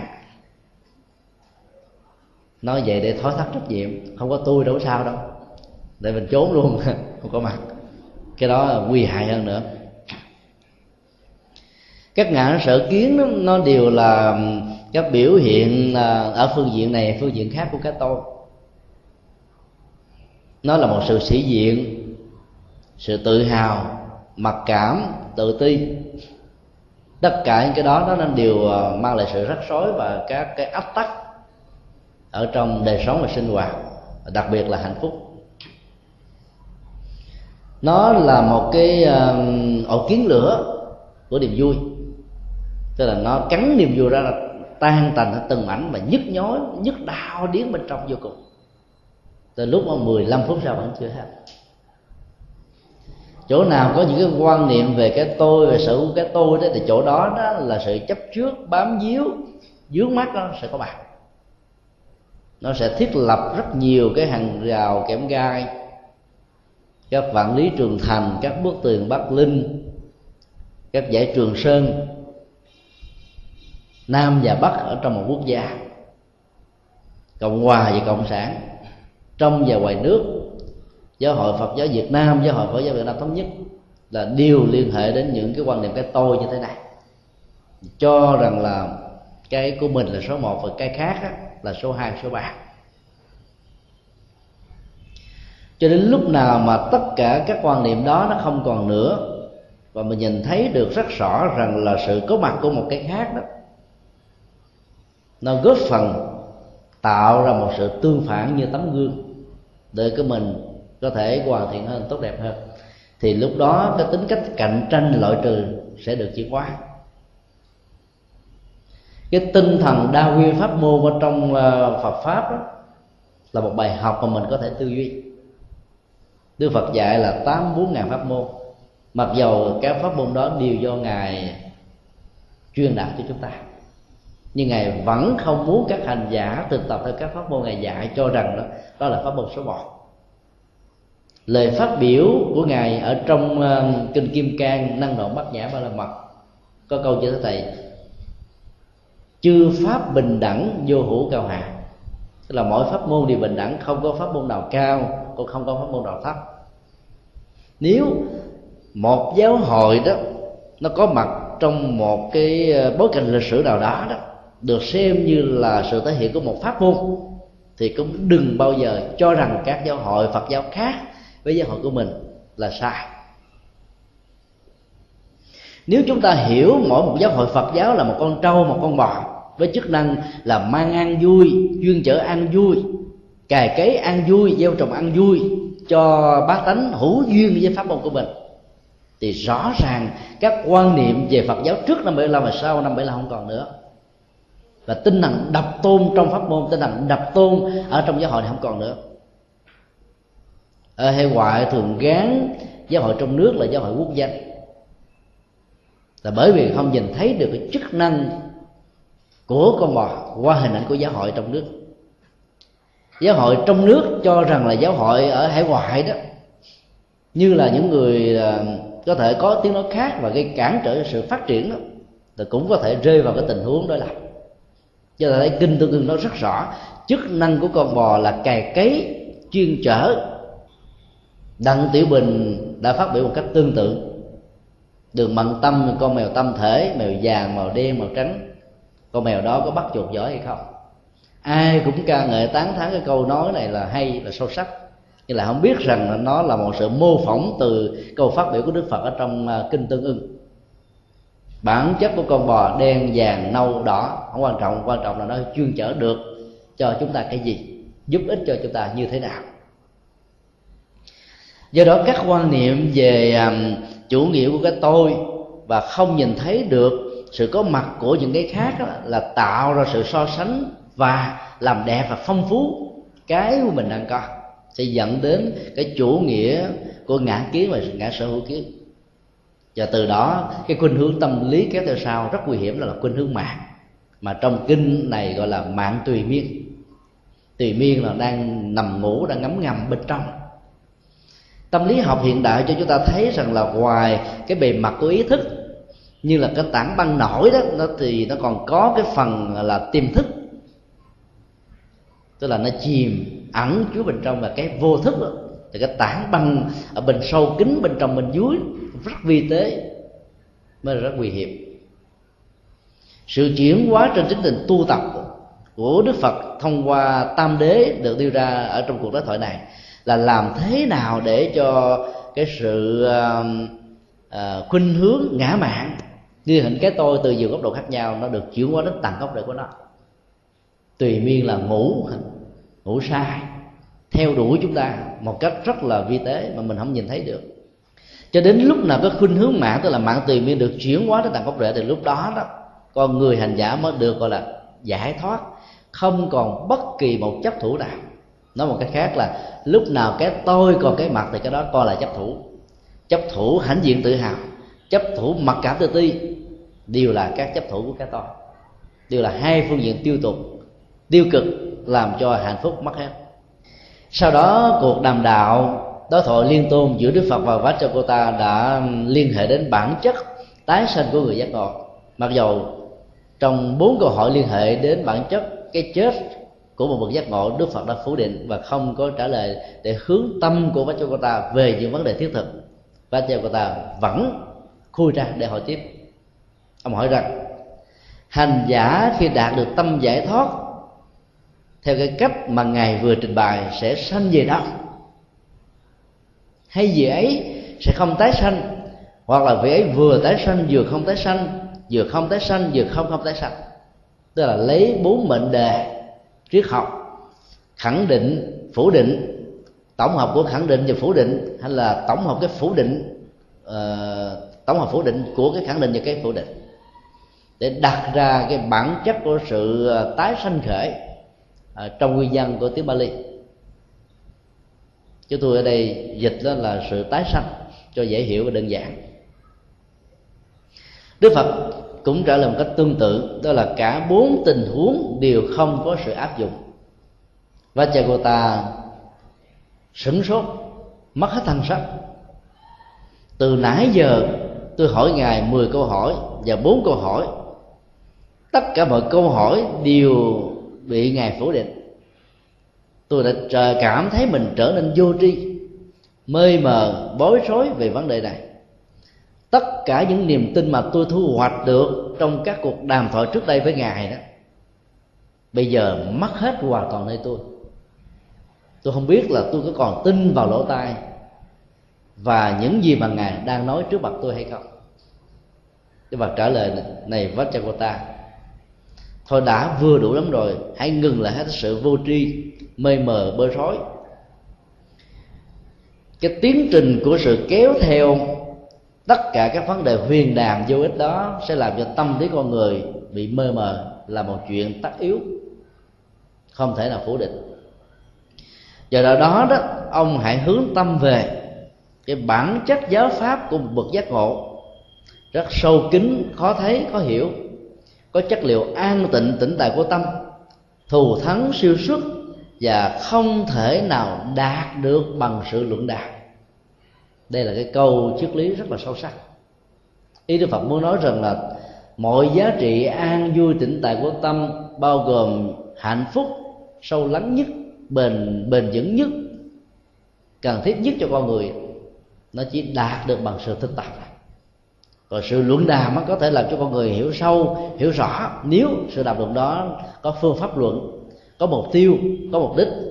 Còn nếu không có những tiêu chí này thì sự đàm luận đó sẽ tạo ra sự rắm rối nhiều hơn. Các pháp đàm mà đức phật sử dụng ở trong kinh mà ngày nay đó chúng ta thấy là nhiều à, hành giả áp dụng đó, nó phải mang tính cách là thực tế. Khóa tu một ngày an lạc kỳ 1, kỳ 2, kỳ 3 diễn ra tại nhà văn hóa truyền thống thành đạo Phật giáo tại thành phố Hồ Chí Minh mang tâm chỉ đó. Cứ mỗi một cái kỳ tu, số lượng câu hỏi đặt cho ban tổ chức là từ 20 cho đến 100 cái kỳ tu thứ ba này, tức là ngay ngày chủ nhật ngày hôm nay, sáng và chiều, và lúc 8 giờ và lúc mà 14 giờ, thì các câu hỏi xoay quanh đến là nội dung của sự ứng dụng và hành trì nhiều hơn là các câu hỏi lý thuyết. Vì chúng tôi đã yêu cầu điều đó các câu hỏi lý thuyết đó, chúng ta có thể thỏa mãn nó bằng những tác phẩm nghiên cứu của các nhà nghiên cứu các nhà giảng dạy về Phật học. Hoặc là chúng ta có thể đưa vào các bộ từ điển để tháo mở những vấn nạn mà mình bị vướng vào.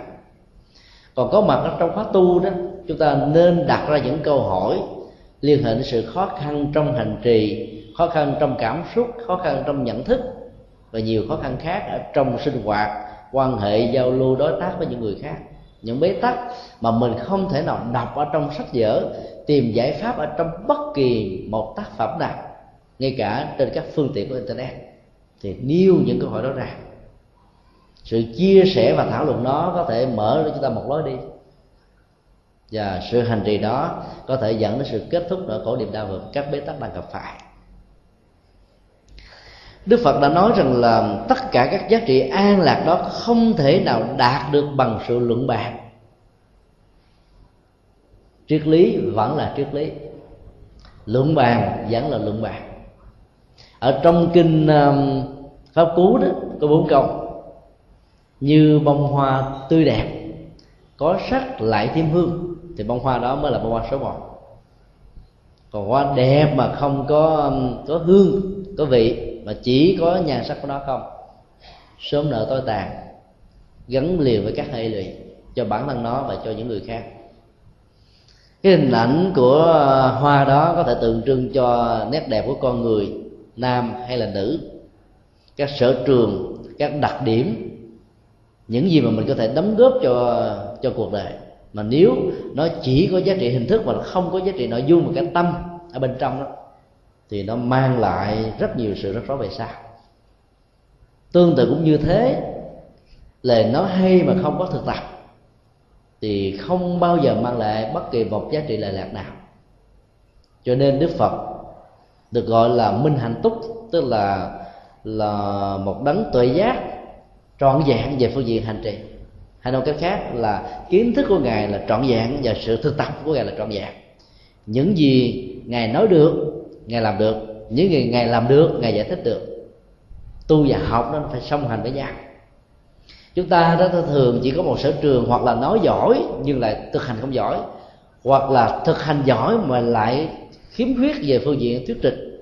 Cho nên đó, cái kết quả của sự thực tập của mình mình không chia sẻ được cho người khác một cách có nghệ thuật phương pháp. Do đó họ chán ngán đạo phật và không mang lại một kết quả lệ lạc nào. Pháp âm đạo phật ngày nay xin khép lại nơi đây.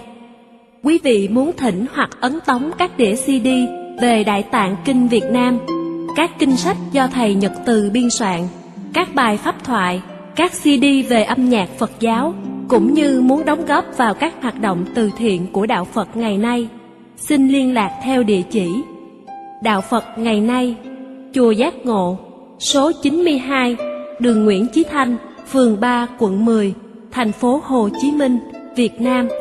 Điện thoại 08 833 5914 0958 057 827 Email Buddhism Today inc amok yahoo.com Thích nhật từ amok yahoo.com Website World Wide Web buddhismtoday.com World Wide Web, tủ sách Phật học.com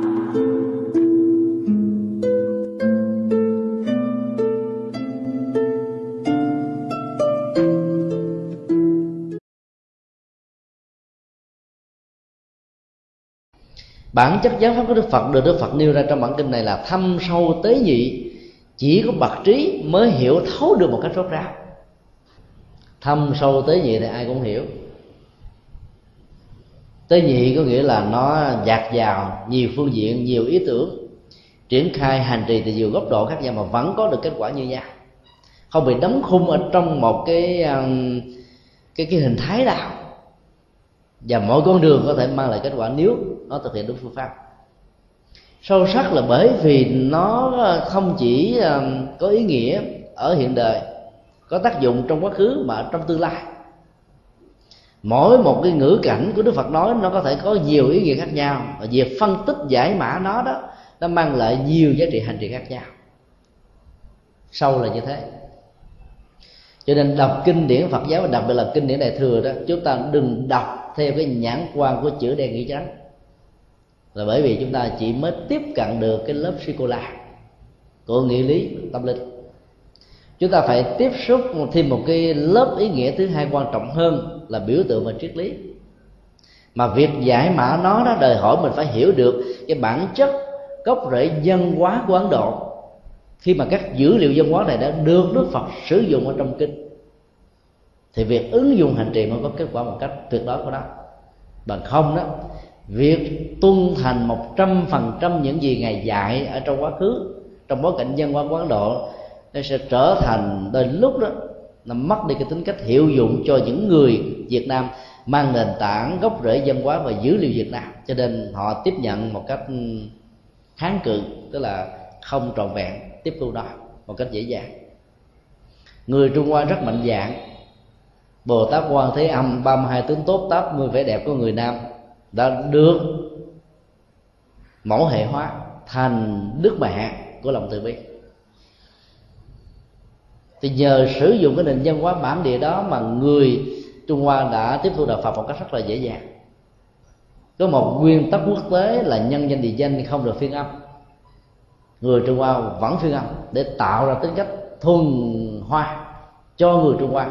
Đọc kinh này tới đâu là hiểu và hành trì tới đó. Trong khi đó đó, Việt Nam là chịu ảnh hưởng trực tiếp của nền văn hóa Trung Hoa. Lại không bắt chước được cái phong cách này mà lại phát trước về phương diện hành thức do đó đó vào ngôi chùa Việt Nam chúng ta không thấy dữ liệu văn hóa Việt Nam mà thấy dữ liệu văn hóa của Trung Hoa. Cái ngôi chùa mấy công cổng tam quan các tức thờ phượng các uh, nghi thức hành trì chữ hán gần như là nó mang hết 80% dữ liệu Trung Hoa. Thì do đó nó làm cho người Việt Nam trong thời cận đại này cảm thấy xa lạ lắm. Vào ngôi chùa nhất là người Nam cũng cảm thấy thoải mái. Ở miền Bắc thì thờ phượng rất là cổ kính nó tạo ra chất liệu linh thiêng, thờ đến cổ phẩm rất nhiều đức phật.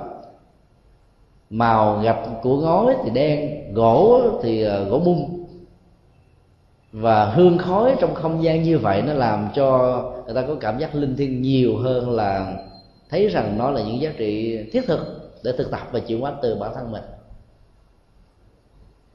Cho nên để cho việc hoàn pháp được có giá trị lệ lạc và kết quả cao nhất đó chúng ta phải nghiên cứu cái bản sắc dân hóa của từng dân tộc. Và đạo phật có mặt trong từng dân tộc đó phải mang cái hình ảnh và dữ liệu dân hóa đó. Cái nội dung nội dung cái ruột là không được thay đổi. Nếu làm được như thế đó thì chúng ta trở thành một bậc trí. Cho nên đức phật có nói là chỉ có bậc trí mới thấu hiểu được cái nội dung thâm sâu và tế nhị của đạo phật đó thôi. Mặc dù thiên hình vạn trạng ấy thế mà nó vẫn là các phương diện khác nhau để thi Phật pháp, thâm sâu lại như thế. Nhưng cho phép hòa hợp với cái bản sắc dân một cái dân tộc mà vẫn không đến mất được cái gốc rễ dân hóa của Phật giáo là được. Cho nên không lạ gì một người khác tôn giáo như ông khó hiểu được những gì mà như là chủ trương, như là giảng dạy. Cái khó thứ hai là ông đang chủ trương một quan điểm khác tin theo một tôn giáo khác, thực tập theo một giáo pháp khác, sống theo một lý tưởng khác và hành trì một pháp môn khác, có một vị đạo sư hướng dẫn tâm linh khác. Cho nên việc không chấp nhận những gì tôi vừa trình bày là chuyện rất hiển nhiên. Đây là một triết lý, mặc dù rất đơn giản, rất là có chiều sâu. Nếu tâm chúng ta dán sẵn một học thuyết, một quan điểm, một con đường, một đạo sư, một lý tưởng, một hành trì thì tất cả các pháp môn, các lý tưởng hành trì của những người khác giàu có hay có hấp dẫn cỡ nào đi nữa, nó vẫn không tạo ra một sự áp phê. Và cái khuynh hướng tâm lý của con người về phương diện nhận thức là loại trừ các nền tảng văn hóa, và nhất là văn hóa tư tưởng, văn hóa tâm linh, văn hóa học thuyết đó, ra bên ngoài. Giống như là các à, tế bào và khoanh dùng loại trừ các độc tố xâm phạm vào trong cơ thể của nó. Nếu nó không đủ sức đẩy thì nó khoanh dùng lại cái bản chất khoanh dùng về phương diện nhận thức nó diễn ra theo một cách thức là loại trừ và xung đột rất là lớn. Mang sẵn một thành kiến là dán sẵn một ổ khóa. Và do đó, dầu cho chân lý có đến gõ cửa chúng ta chúng ta vẫn vẫy tay chào không cần đến. Học với đạo phật là phải làm thế nào để giải phóng hết tất cả những quan niệm ổ khóa đó, để mới có thể tiếp nhận được nguồn chân lý một cách rất là khách quan có nhiều người rất cực đoan. Trong những tiếp xúc cho tôi biết được, khi họ thực tập và hành trì với một vị thiền sư, với một vị đạo sư là có tâm vóc về pháp môn ở trường không đó, thì họ thân tưởng hóa vị thiền sư này, vị đạo sư này, tất cả các băng giảng sách viết của bất kỳ một vị đạo sư, thiền sư nào khác họ không có áp phê được nhìn thấy tác phẩm đó không phải là tác giả, là người mà mình thần tượng, họ không đọc tới. Và vĩnh viễn họ mất cơ hội tiếp xúc được thiên hình dạng trạng các pháp môn, các cái hay tinh hoa, áo nghĩa của những vị khác do hành trì với những kinh nghiệm đóng góp. Và có nhiều người cực đoan hơn là lấy những lời dạy pháp môn hành trì của vị thầy của mình làm tiêu chí để đánh giá những vị khác. Cái gì dạy khác với thầy của tôi? Ôi, cái này sai rồi cái này là tà ma ngoại đạo, cái này là tẩu quả nhập ma. Và cuối cùng từ nhiệt tình trở thành phá hoại. Cái đó là tối kỵ ở trong tinh thần của bài kinh này và tinh thần của đạo phật nói chung. Đức phật nói, không là một cái gì lạ khi mà trong tâm của ông đã dán một học thuyết, chấp nhận một lý tưởng, hành trì một con đường theo hướng dẫn của một vị đạo sư, thì làm thế nào ông có thể tiếp nhận được những điều khác với cái đó? Đây là một điều chúng ta đã suy nghĩ đến lúc chúng ta ứng xử như là quan tòa đối với con, cháu, anh em nhất là những người nam có tính cách gia chủ đó phán quyết, áp đặt lên vợ và con của mình, buộc vợ con của mình phải theo. Những gì mình nói, quan điểm là chân lý còn người khác là sai. Do đó mình đánh mất cơ hội để lắng nghe thế hệ tương lai. Người trung hoa rất tiến bộ ở chỗ khi quan niệm rằng lão lai tài tận nếu cái câu đó áp dụng cho những người lớn tuổi trải qua một quá trình đóng góp cho cuộc đời đến tuổi về hưu đó cần phải um, mạnh dạn để rời khỏi cái vai trò mà mình đã đóng góp để tạo cơ hội cho thế hệ trẻ được đóng góp nhiều hơn đó. Thì cái câu tâm niệm đó là một cái câu gọi là vô ngã trong sự thực tập. Mặc dầu có nhiều vị đó ờ, giống như gừng càng già càng cay dược chất nó càng lớn, nhưng mà vẫn quan niệm rằng là lão lai tài tặng để không có rơi vào cái chủ nghĩa cho rằng là mình là số một mình là hơn hết, cho nên mình vẫn có thể học được ở những người dưới mình, thấp hơn mình, kém hơn mình, về phương diện này hay là về phương diện khác. Còn nếu mình sử dụng cái câu lão lai tài tặng với tư cách là một người trẻ, áp dụng cho một người lớn tuổi hơn là một cái lời phỉ bán lời chửi, phê bình, chỉ trích, tức là nó là cái tôi và nó dẫn đến sự sai lầm. Do đó đó, mỗi một câu nói nó có thể được tiếp xúc, phân tích, ứng dụng ở nhiều góc độ khác nhau. Nhưng đạo phật dạy chúng ta là làm thế nào dù bất kỳ một góc độ nào, phải làm sao cho việc ứng dụng và hành trì nó làm giải phóng cái tôi khỏi sự chấp trước của mọi vấn đề, nhất là chấp trước về kiến thức của mình. Cho nên là những người phật tử đi chùa lâu năm mà quan hỷ sẵn sàng lắng nghe những vị pháp sư trẻ, những vị giảng sư trẻ trên bài đó là một điều cũng rất đáng tán thán có nhiều phật tử trở thành lão làng, tức là có mặt trong một ngôi chùa đóng góp rất lâu. Từ thời hòa thượng sư ông, thì lúc đó các vị mà tu sĩ trẻ này là chưa sinh ra ra đời nó huống hồ là đã tu. Rồi nhờ vào cái công trận mình làm phật sự đóng góp cho ngôi chùa đó nhiều đó khi vị hòa thượng này qua đời, cái là các phật tử đã bỏ chùa đi vì không tin tưởng và không cảm nhận được rằng các vị đạo, các vị tu sĩ trẻ đó có thể làm tốt công việc về phương diện thực tập và chia sẻ các giá trị thực tập đó cho những người khác.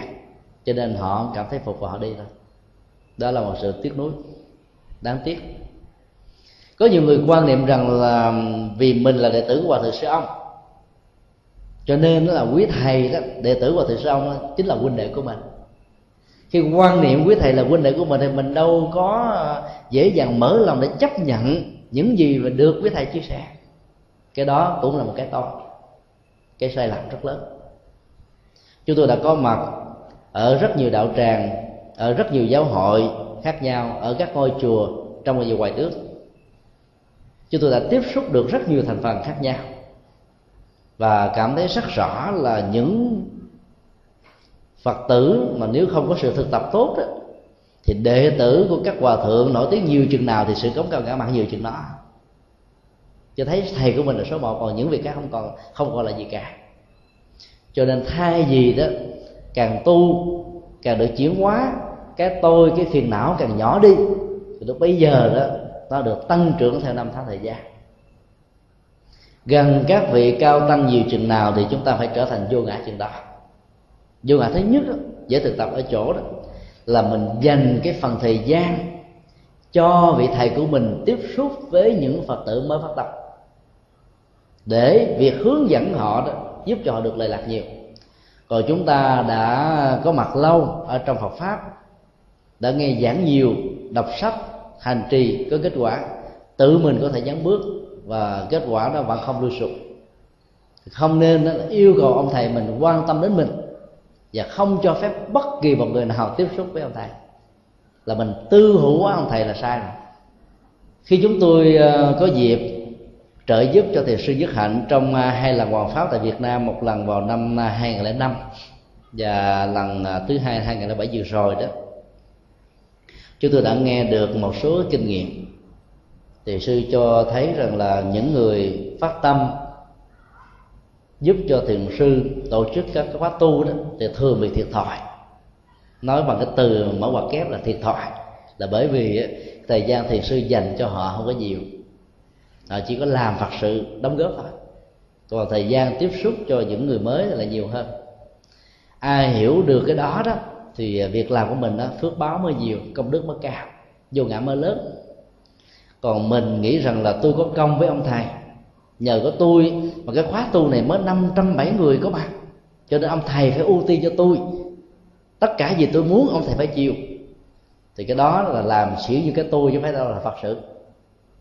À, rất tiếc có nhiều phật tử là không có thực tập được điều đó. Như nghĩa là cái công trạng mình 10 đó, mình phải được thưởng 10 bữa nào ông thầy ông hỏi thăm mình chút xíu mình buồn, nói ơi bữa nay ông thầy ông bỏ tôi, bỏ lăn, bỏ lóc à. Ông bảo, bỏ tôi hả? Tôi sẽ xin từ bỏ ông chẳng những tôi từ bỏ ông mà tôi dặn năm phật tử đi qua chùa khác nữa. Ở hải ngoại đang diễn ra tình trạng như thế. Vì chùa đó, khi quý thầy, quý sư cô cắt lên đó, là phải trả góp, mang phát một đống nợ trên vai. Mỗi tháng trả ngàn đô hai ngàn đô. Thì quý thầy, quý sư cô phải hy sinh cả cuộc đời của mình. Làm thế nào để có tiền để cắt ra một ngôi chùa? Nhờ ngôi chùa đó mà cái nơi tâm linh hành trì đó mới có mặt cho bá gia bá tánh. Cho nên ông thầy đó phải làm từ a đến z từ tổng giám đốc cho đến tổng vệ sinh từ tổng tâm linh cho đến là cái người làm công quả. 4 giờ khuya là ông thầy công phu bái sám xong rồi là phải đi chợ về rồi phải à, cắt gọt nấu nướng. Đến giờ đó 9 giờ thì bài biện thực phẩm ra các phật tử 10 giờ mấy đến ăn cơm xong rồi đi về thầy phải làm công quả như thế, phục vụ mọi thứ hết. Và nhờ đó phước báo gia tăng nhiều lắm. Các phật tử mà không hài lòng đến ăn không ngon đó lần sau không đến nữa? Ông thầy mà không chiều mình chút xíu là kéo luôn cả các thân hữu mình đi chỗ khác. Là ông thầy đó bán luôn cái chùa. Thì phải trả nợ mỗi tháng mà. Do đó nó dẫn đến một cái tệ đo đó là cái người nào mà cúng cho quý thầy nhiều đó lại có những yêu cầu, buộc ông thầy phải đi theo khuynh hướng của mình từ đó đã làm sai bản chất của phật sự. Cho nên ai có nhiều công lao với phật pháp đến vào ngôi chùa ủng hộ cho ông thầy nhiều chừng nào đó thì mình phải hiểu rằng là mình không cần ông thầy chăm sóc. Đó là mình đang đi đúng con đường hướng tu tập. Mà ai có nhu cầu nhiều ông thầy phải quan tâm phải o bế phải uh, nói chuyện phải hỏi thăm mình nhiều chừng nào thì mình biết rằng là mình đang tu một cách lùi sụp. Thay vì ta tu tinh tấn mà giờ mình tu lùi sụp.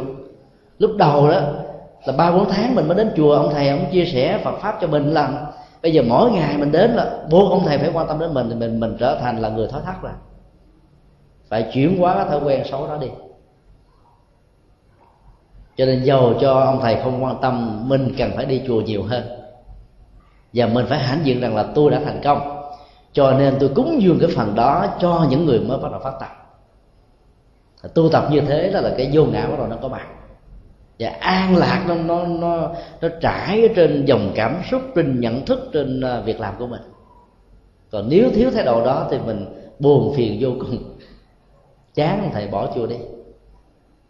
Đức phật à, đã phân tích qua một ảnh dụ, nói về bản chất, về à, sự tái sanh của những vị xuất gia. Vì nhà du sĩ ngoại đạo Vachakota đã hỏi một cách dồn dập nếu lần này đức phật là trả lời là không có chỗ ứng dụng đó, thì có lẽ ông không thỏa mãn. Ngài đưa ra một cái ờ, hình ảnh minh họa như thế này. Ngài bật cái hộp quẹt diêm lên làm cho xin lỗi ngày xưa thì dùng cái bùi nhùi cò quẹt để cho nó phát lửa.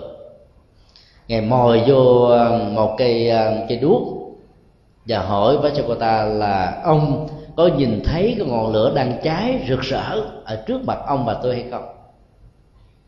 Vajrayakota trả lời là, thưa sa môn Đàm, tôi thấy rất sợ. Đức Phật hỏi tiếp là, theo ông đó, ngọn lửa này có mặt là do yếu tố gì? Ông trả lời rất đơn giản, thưa sa môn Đàm, do nhiên liệu. Ở đây là củi, cỏ và lửa. Lửa mồi.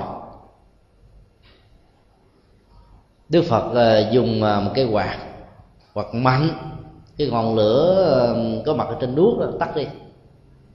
Để hỏi ông như thế này. Ông nhìn thấy cái ngọn lửa tình lình bị tắt đó đó, thì ông hãy cho biết là lý do vì sao mà nó tắt. Và cha cô tài trả lời là vì nó có một cái cưỡng lực của một ngọn gió mạnh hơn thổi qua, cho nên lửa đang cháy, trở thành tắt. Như vậy, ông hãy cho tôi biết là ngọn lửa vừa tắt một cách thình lình đó do một cưỡng lực nó đi về cái phương vị nào? Đông, tây, nam, bắc. Đông nam, tây nam, đông bắc, tây bắc. Phương trên, phương dưới. Và cha cô ta trả lời thưa sa môn cồ đạt, không thể áp dụng trong tình huống ngọn lửa vừa tắt xác định được cái phương vị của nó bay về hướng nào. Tại vì lửa không còn nữa, thì làm gì đề cập đến cái chuyện bay về hướng nào? Nó còn thì mới nói nó bay bay về phía đông, tây, nam bắc nào đó. Bây giờ nó tắt thì phải thừa nhận rằng cái ngọn lửa đó không còn nữa thôi. Còn việc bàn đến cái phương vị của nó là một sự dư thừa và không cần thiết. Đức phật nói rất hay, câu trả lời của ông rất sâu sắc, cũng tương tự như thế. Sắc, thọ, tưởng, hành và thức của một bậc được gọi là giác ngộ và giải thoát. Khi trong quá trình còn sống đó, nó nương vào vật thực cơm ăn, áo mặc, thời tiết, khí hậu, sinh hoạt. Và nó tạo ra tiến trình của sức khỏe để dẫn đến tuổi thọ, cho nên nó tồn tại với con người. Sau khi cái quy trình của tuổi thọ nó kết thúc, hoặc là ảnh hưởng của nghiệp, ảnh hưởng của tuổi thọ, ảnh hưởng của cả hai nghiệp và tuổi thọ, hay là ảnh hưởng của một cái cái cưỡng lực tình hình nào đó mà kinh thường gọi là bất đắc kỳ tử, tức là quạnh tử, chẳng hạn như là cái quạt thổi mạnh qua làm cho ngọn đuốc bị tắt thì lúc đó đó, bản chất của một người xuất gia đã được giải thoát rồi. Hay là một người hành giả cư sĩ được giải thoát đó. Không có chỗ ứng dụng về phương diện rằng là vị đó sẽ đi về đâu. Cũng giống như là lửa tắt thì cái nhìn nó đã tắt. Khái niệm là lửa tắt đối với một vị đã được chứng đắc giác ngộ đó. Chúng ta có thể hiểu về phương diện nội dung. Thứ nhất là tắt hết phiền não nghiệp trước tắt hết nỗi khổ niềm đau, tắt hết những cái phản ứng nghiệp xấu, tắt hết những cái hậu quả tiêu cực. Còn bản chất của an vui, hạnh phúc đó, nó đi về hướng nào không quan trọng nữa. Khi con người có mặt và an vui, hạnh phúc ở trong sự có mặt này, thì nó chính là một cái nhân. Bản chất của nhân quả nó phải tương thích giữa cái yếu tố hình thành và yếu tố tạo ra nó như là một sự trở thành. Nhân là ăn vui thì kết quả phải là phải là sự ăn vui. Còn bảo rằng cái vị giác ngộ đó đi về hướng nào trong vũ trụ bao la này, quả thực là một sự dư thừa và không cần thiết. Đức Phật nói tiếp, bản chất của các bậc giải thoát là thâm sâu, vô lượng, khó dò như biển cả dân gian Việt Nam cũng nói một câu tương tự. Dò sông dò biển dễ dò. Biết đâu lấy thước mà đo làm người, làm sao lấy thước mà đo làm người. Ở đây ta muốn nói đến sự thâm độc tức là cái phương diện xấu đó. Cháo trở, nhân tình thế thái, là sống bằng cách ngoại giao mà không có trái tim, không có tấm lòng. Hay là ác độc mà bên ngoài thể hiện, là lương từ, hiền hậu, làm cho người ta phải vướng bẫy và khổ đau, gia tăng cách nhiều hơn ở đây đức phật nói cái sự thâm sâu của một bậc giác ngộ, sự tuệ giác của bậc giác ngộ, lòng từ bi của bậc giác ngộ là không thể nào đo lường được vì nó không có sự giới hạn. Giống như là khó đo dò được biển cả với độ sâu là bao nhiêu. Trong tiến trình tái sanh và không tái sanh, vừa tái sanh vừa không tái sanh, hoặc là vừa không khởi lên vừa không khởi lên đó mà con người đặt ra đối với những bậc giác ngộ là không cần thiết. Bảo rằng vị đó tiếp tục tái sanh nó cũng không cần. Cho rằng vì đó chấm dứt sự tái sanh lại cũng không cần. Hay là hoặc là vừa có tái sanh, vừa có không tái sanh, tức là bà phải, lại càng sai. Hoặc là phủ định hai cái đó, lại càng sai hơn nữa. Đức Phật xác quyết rất rõ là trong giờ phút hiện tại này mình đang làm cái gì, lời nói, việc làm, suy tư, và nó có lợi cho mình và cho người hay không. Đó là những vấn đề cần đặt ra. Cho nên ngài không phải là nhà khoa học, là một nhà giáo có cái chức năng và trách nhiệm phải giải quyết hết tất cả mọi vấn đề của cuộc đời. Mà ngài chỉ giải quyết và cho chúng ta những cái to thuốc làm thế nào nỗi khổ niềm đau được hết một cách là an toàn và bền vững, không hề có những cái phản ứng phụ cho bất kỳ sức sống của lục phủ của tạng nào trên cơ thể này. Phá chờ của ta nói rằng là giống như là một cây ta la. Do vô thường nên cành lá của nó bị rơi rụng vỏ cây, đọt non, giác cây, cành lá nó không còn nữa. Mà nếu còn chăng thì chỉ còn là cây lõi thôi.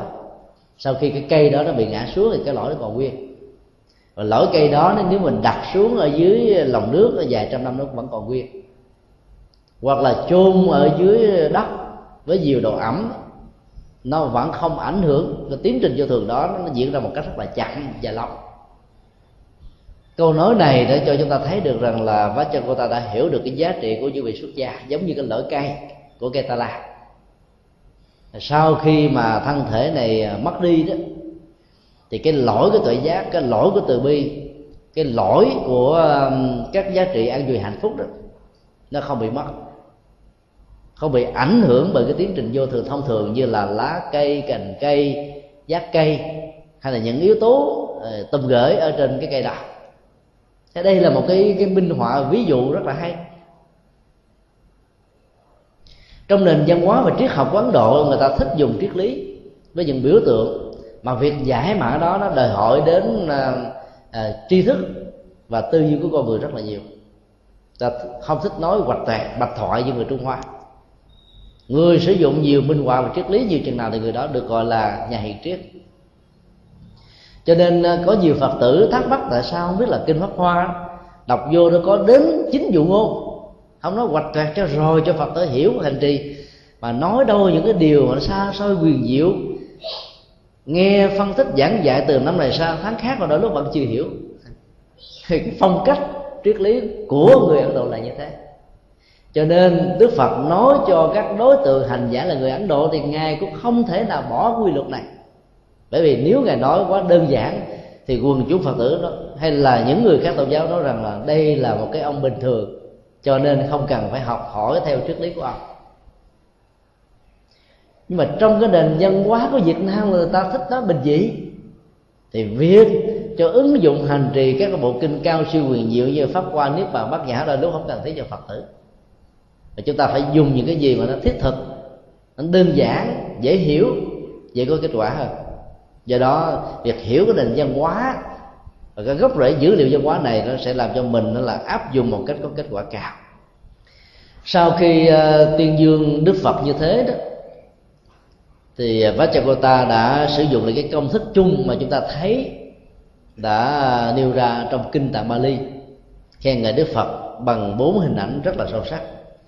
Như là thế tôn như là người dựng đứng lại những gì đã bị ngã hay sự tàn phế, bỏ quan của truyền thống tâm linh, hay là những bế tắc do truyền thống tâm linh nó không được khai mở đó, thì như lai thế tôn là người dựng đứng lại những cái này. Nền tảng thứ hai phơi bày rõ ràng những gì đã bị che lấp. Tức là vạch mặt chỉ tên ở khổ niềm đau và con đường giải quyết nó khổ niềm đau đó. Này không giấu giếm cái gì, cho nên bảo rằng đạo phật là đạo bí truyền là sai. Bởi vì đức phật đã làm cho chúng ta thấy rõ hết những gì bị che. Lật úp những gì đã bị úp xuống. Lật ngửa là những gì bị úp xuống.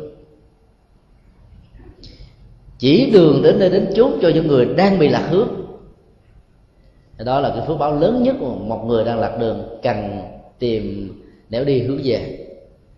Và đêm đèn rực sáng, chiếu soi và bóng tối để người có mắt có thể nhìn thấy đường đi nước bước và không rơi vào hố sâu và khổ đau. Bốn lời tán dương đó chúng ta thấy đã được lặp đi lặp lại trong kinh điển Bali rất nhiều. Và đây là cái lời tán dương Đức Phật hay nhất. Các tán dương về 80 tướng tốt 32 tướng đẹp đó là không hay. Mà phần lớn, bây giờ chúng ta thấy những cái câu tái dương phật bằng các phật tử được ứng dụng hành trì nằm ở cái phần ngoại hình và phước báo của ngài là nhiều. Còn trong truyền thống của kinh tạng Bali chúng ta thấy cái, cái giá trị trị liệu những cái tính cách đóng góp con đường phục vụ của ngài nó mang lại như chúng ta vừa thấy. Dựng đứng như gì bị ngã lật ngửa như là bị úp. Chỉ đường đến nơi đến chốn cho người lạc hướng và soi sáng cho những người bị u bê nếu chúng ta làm được một trong bốn chức năng đó là chúng ta đang là là đức phật con. Chúng ta đang đánh thức đức phật ngủ trong trong nhận thức và trong hành trì của mình nói tóm lại, qua bài kinh này, đức phật đã trình bày chúng ta một triết lý thực tiễn với giá trị với an vui với hạnh phúc. Và các giá trị đó phải là giá trị bền vững, hạnh phúc bền vững, an vui bền vững, chứ không phải là nhất thể.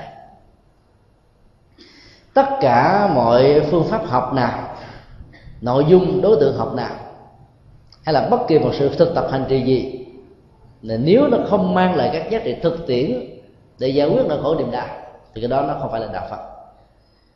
Mọi luận đàm đối thoại liên tôn đối thoại uh, liên chính trị đối thoại liên quốc gia nếu không đặt trên các giá trị có lợi cho toàn thể quốc dân của hai dân tộc thì chúng ta đều biết rằng nó không phải là một chủ nghĩa học thuyết nhân bản. Cho nên các chủ nghĩa ngày nay cần phải học hỏi đạo phật về phương diện này. Hận thù trong chiến tranh trong giai đoạn chiến tranh lạnh đó đã làm cho hai quốc gia đó đóng băng bế tắc với nhau. Các nguyên thủ quốc gia cần phải học hỏi tuệ giác của nhà phật về phương diện này làm thế nào để lấy cái lệ lạc của toàn dân tộc làm đầu để bỏ cái mặc cảm cái hận thù cái tôi của cái dân của mình cái chủ nghĩa của mình để nối kết cái tình thân tiền lương đế tình hữu nghị với nhau. Thì tất cả nó, những sự bế tắc đó mới được tháo gỡ. Các nhà lãnh đạo giỏi phải là như thế. À, chúng ta kết thúc bài kinh tại đây. Thời gian còn lại là dành cho phần đặt câu hỏi. Nếu ai có những thắc mắc muốn chia sẻ xin quý vị mạnh dạn nêu câu, câu hỏi. Ở trên bàn có một câu. Kinh trung bộ quyển 3 phẩm 102 mang tựa lệ là kinh năm ba. Kính mong thầy quan hỷ giải thích ý nghĩa của tựa kinh này thì đến bài kinh đó là chúng tôi sẽ giải thích luôn. Ở đây chúng tôi chỉ ờ, xin nêu ra với quý vị ờ, một cái lưu ý. Là cách thức đặt đề kinh ở trong ờ, kinh tạng Bali, nói chung đó nó gồm có ba phương diện. Thứ nhất là dựa vào số liệu. Số liệu đó như là trọng tâm của bài pháp mà đức phật nêu thì đức phật lấy đó làm tựa đề của bài kinh. Hoặc là các vị biên tập sẽ dựa vào cái số liệu đó như là một cái ấn tượng để cho người ta dễ nhớ. Ví dụ như là khi à, dạy về cách thức chuyển hóa nỗi cổ niềm đau qua năm uẩn thì đức phật dạy bài kinh đó mang tựa đề là kinh năm uẩn. Hoặc là bài kinh dạy về bốn phương pháp quán niệm, quán thân, quán tâm, quán cảm xúc, qua các ý niệm và mọi sự vật hiện tượng nói chung. Thì bài kinh đó được mang tên là kinh tứ niệm xứ. Tức là lấy cái số liệu trọng tâm như là pháp môn chính của bài kinh làm tựa đề bài kinh. Nội dung thứ hai cách đặt đề tựa đề kinh thứ hai đó là liên hệ đến um, nhân vật chủ đề hay là nhân vật đương cơ của một pháp hội. Ví dụ như um, trong bài kinh này và bài kinh thứ 71 đó Vajragota là người đại diện cho tất cả các du sĩ ngoại đạo để nêu ra những câu hỏi thắc mắc để xin được đối thoại liên tôn với Đức Phật. Thì bài kinh này đó nó được gọi trong tiếng Bali là Agiva ờ, uh, Chagota dịch nghĩa đen của đó là bài kinh Vajragota đề cập về lửa vì trong đó có hình ảnh của lửa. Nhưng mà lấy tên của Vajragota làm chính cái thứ ba đó đặt tựa đề theo à, địa danh. Cái bài kinh nào nói ở à, trong à, thành xá vệ thì đôi lúc là đặt tên kinh nó gắn liền với cái cái địa danh đó. Ở trong tương ương bộ kinh đó, rất nhiều bài kinh liên hệ đến cái nhóm chủ đề này. Thứ tư đó, là gắn liền với pháp môn hành trì. Ví dụ như là giải thích về con đường giải thoát thì kinh đó được gọi là kinh giải thoát giới giảng vào ngày rằm tháng giêng. Hoặc là bài kinh đề cập đến uh, bản chất của giác ngộ thì đức phật dạy về giác ngộ. Hay là bài kinh ờ, mangala tức là dạy về 10 phương cách để tạo ra phước đức và công đức thì đức phật đặt tên bài kinh đó là kinh phước đức. Đây là bốn cái cách thức đặt đề kinh rất là quan trọng ở trong uh, truyền thống của kinh tạng Bali. Trong Phật giáo Đại thừa thì nó còn có thêm ba cách thức đặt. Mà thỉnh thoảng nó cũng được phát triển từ cái cách thức ở trong kinh tạng Bali. Ví dụ như à, bài kinh đối 72 này, kinh Vajragota về lửa. Tức là chúng ta thấy đó là lấy hai cái yếu tố quan trọng là đương cơ pháp hội là Vajragota và trong đây cái dụ ngôn về lửa để nói về bản chất tái sanh của những vị đã được giác ngộ rồi. Là vừa có nhân, tức là con người đương cơ pháp hội, và vừa có ẩn dụ. Thì à, đương cơ pháp hội và ẩn dụ của pháp môn đó, đã được các cái nhà biên tập kinh để từ sử dụng khá nhiều. Cái thứ hai đó là loại hình vừa lấy pháp môn hành trì, và à, lấy cái hình ảnh minh họa và lấy luôn cả con người. Nó gồm luôn cả ba. Để tạo ra một cái ấn tượng. Nếu người ta quên cái này, nó còn có cái khác để nhớ. Ví dụ như bài kinh nhân vương hộ quốc chánh pháp kinh. Thì chánh pháp nó thuộc về giáo pháp. Giáo pháp này dành cho các vị quốc vương bảo hộ các quốc gia trên tinh thần của đạo đức và luật pháp mà đức phật đã dạy. Nhân vương đây là vua đề cập đến đương cơ của pháp hỏi nhiều bài kinh nó, nó mang cả ba nội dung như thế. Và cách thức và sử dụng nghệ thuật này đó chúng ta thấy nó gần với ờ, phê bình về lý luận văn học hiện đại. Dựa vào cái tựa đề chúng ta có thể hiểu được nội dung và cái trọng tâm của bài kinh đó. Trên tinh thần đó mà chúng ta thấy rằng là tất cả những bài kinh mà chúng tôi đặt cho 72 bài kinh của Trung Bộ cho đến ngày hôm nay đó là đều có những cái trọng tâm chính yếu. Mặc dù mỗi bài kinh có thể có năm ba cái nội dung khác nhau. Nhưng cái trọng tâm đó là cái quan trọng mà chúng ta cần phải lưu tâm. Ví dụ bài kinh này chúng tôi đặt tựa là triết lý của phật.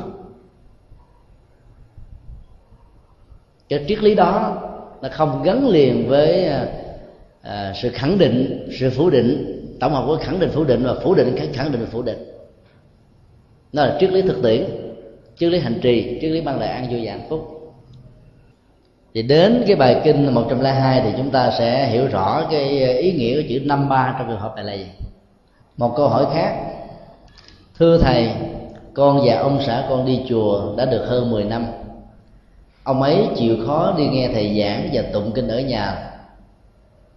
Khi tụng kinh ở chùa và hàng tuần đi học, năm giới bồ tát và ăn chay thế nhưng, ông ấy nói với con, thế có tối tụng kinh ở chùa, ra khoảng 50 mét ông ấy đi xa con, đi bộ ông ấy xuống xe. Ông ấy bảo, con viết chữ khó coi quá. Con khinh tao mày, coi thường tao mày. Không nói, phải không? Sao này viết khó khó đọc quá con chỉ nói là không có chuyện gì mà tại sao ông ấy phải tống xe vào con rồi miệng chửi đánh túi bụi? Ngày hôm sau con phải đi bác sĩ để khám bệnh. Còn ở nhà thì uh, hơi mặt tí là tó gì không ông ấy tức là hơi chút xíu là ông ấy chửi bới thậm tệ. Con xin lỗi thầy chẳng hạn như ở nhà ông ấy uh, mất đi vệ sinh thì ông ấy đứng ngay ở cái cổng nhà bếp ông ấy tiểu tại chỗ. Cô bảo ông ấy là hãy vào nhà tắm, thì ông ấy chửi bới lung tung. Rồi cấm bằng cách nói bằng mày tao tôi tới. Con gái của con, câu này dài quá. Thì đại khái là cái câu hỏi này đề cập đến à, cái gút mắt trong đời sống sinh hoạt gia đình giữa vợ và chồng. Chồng à, có tính dụng phu, thái độ cọc cằn ăn nói lớn tiếng, đánh đập chửi bới mặc dầu ông vẫn là một người phật tử đi nghe giảng thường thường kỳ, có mặt ở đây. Và tụng kinh bái sám, không những ở chùa mà còn về nhà nữa. Thì đây cũng là một điều rất lạ, và cũng là một điều rất là đáng tội. Các cái bế tắc trong sinh hoạt gia đình nếu không tháo gỡ được, thì hai người sẽ trở thành là hai tác giả hành hạ cảm xúc lẫn nhau một người phát biểu một câu đó thì mang lại cho người kia khổ đau, người kia phản lại một câu làm cho người kia nhức nhói. Kéo dài tinh thần, tình trạng đó thì cả hai người trước sau gì cũng bị tâm thần. Cho nên ờ, chúng tôi xin đề nghị là hai vị hãy nên thương nhau. Bằng cách đó là những gì mà bất đồng, xem như là không có chuyện gì lời nói của người kia lỡ có xúc phạm mình đó, mình nghĩ rằng là tôi là đệ tử của Phật, học được vô ngã. Cho nên vợ của tôi không có cố ý, chồng của tôi không cố tình. Do đó, mình cho nó qua một cách dễ dàng. Dĩ nhiên á, để tạo ra một hạnh phúc ở trong gia đình, người chồng đóng một vai trò khá quan trọng. Nếu như người trò có thái độ vũ phu, đối với người vợ của mình là liễu yếu đào tơ thì chắc chắn rằng là bản sắc của bản chất của sự hạnh phúc sẽ không có mặt. Và hạnh phúc ở người phụ nữ đó thuộc về cảm xúc. Nó gắn liền với những hoạt động chăm sóc, quan tâm, lo lắng, nâng đỡ, dỗ về thương yêu. Và nó thể hiện qua những cái rất là nho nhỏ. Và đằng này mình nói những cái lời như là bom nổ, đạn rơi, súng ống miệng chai, kẹo gai chắc chắn rằng là bà ta sẽ bị thần kinh và tâm thần trước mình. Khi bà bị tâm thần và thần kinh đó, thì mình cũng bị theo thôi. Vì mình nói những lời độc địa đó thì mình ghi vào trong đầu mình là miễn chai kẽm gai lựu đạn súng bom nổ. Nên cả hai cũng bị tâm thần. Các nhà tâm lý học và nhất là các nhà về xã hội học và gia đình đó, cho chúng ta biết rằng là khi mà vợ và chồng không hạnh phúc với nhau nói với nhau bằng những cái lời lẽ như thế ứng xử với nhau bằng những cách khác. Cọc cần và thô lỗ như vậy đó. Thì con của mình là nạn nhân trực tiếp. Trong ba năm qua chúng tôi đã đi tham quan trung tâm à, thanh thiếu niên ba ở đường trần thế bảo quận gò vấp. Nhìn thấy các em ở tuổi đời mới 4 tuổi cho đến 10, 13, 14 tuổi mà đã trở thành à, kẻ bụi đời. Không phải là vì các em không có nhà cửa không có cha mẹ hay là bị bồ côi mà vì các em không chấp nhận được cái cảnh ngột ngạt trong gia đình khi mẹ và cha đánh đập với nhau. Hàng ngày hàng giờ chửi bới la mắng quát tháo. Sống với nhau như là những kẻ thù.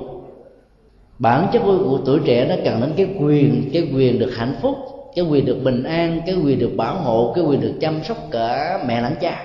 Ấy thì bà chúng không tìm thấy được. Cái không gian đó ngột ngạt quá làm cho chúng cần phải phóng thích nó bằng cách là đi ra ngoài bỏ nhà nó đi. Và không ai chúng đã gặp những uh, răng nanh. Và cuối cùng chúng trở thành nạn nhân của hoàn cảnh bất hạnh và trở thành phạm pháp ở cái tuổi rất nhỏ. Nếu như vợ và chồng ờ, ứng xử như thế đó thì đứa con gái đó trong nhà về sau này sẽ không còn có một ấn tượng đẹp nào đối với bất kỳ một người đàn ông cái thành kiến đó nó, nó tạo thành một sự lẫn cảm. Mà từ nhỏ nó không lý giải được rằng là cha của nó là người đàn ông lý tưởng nhất.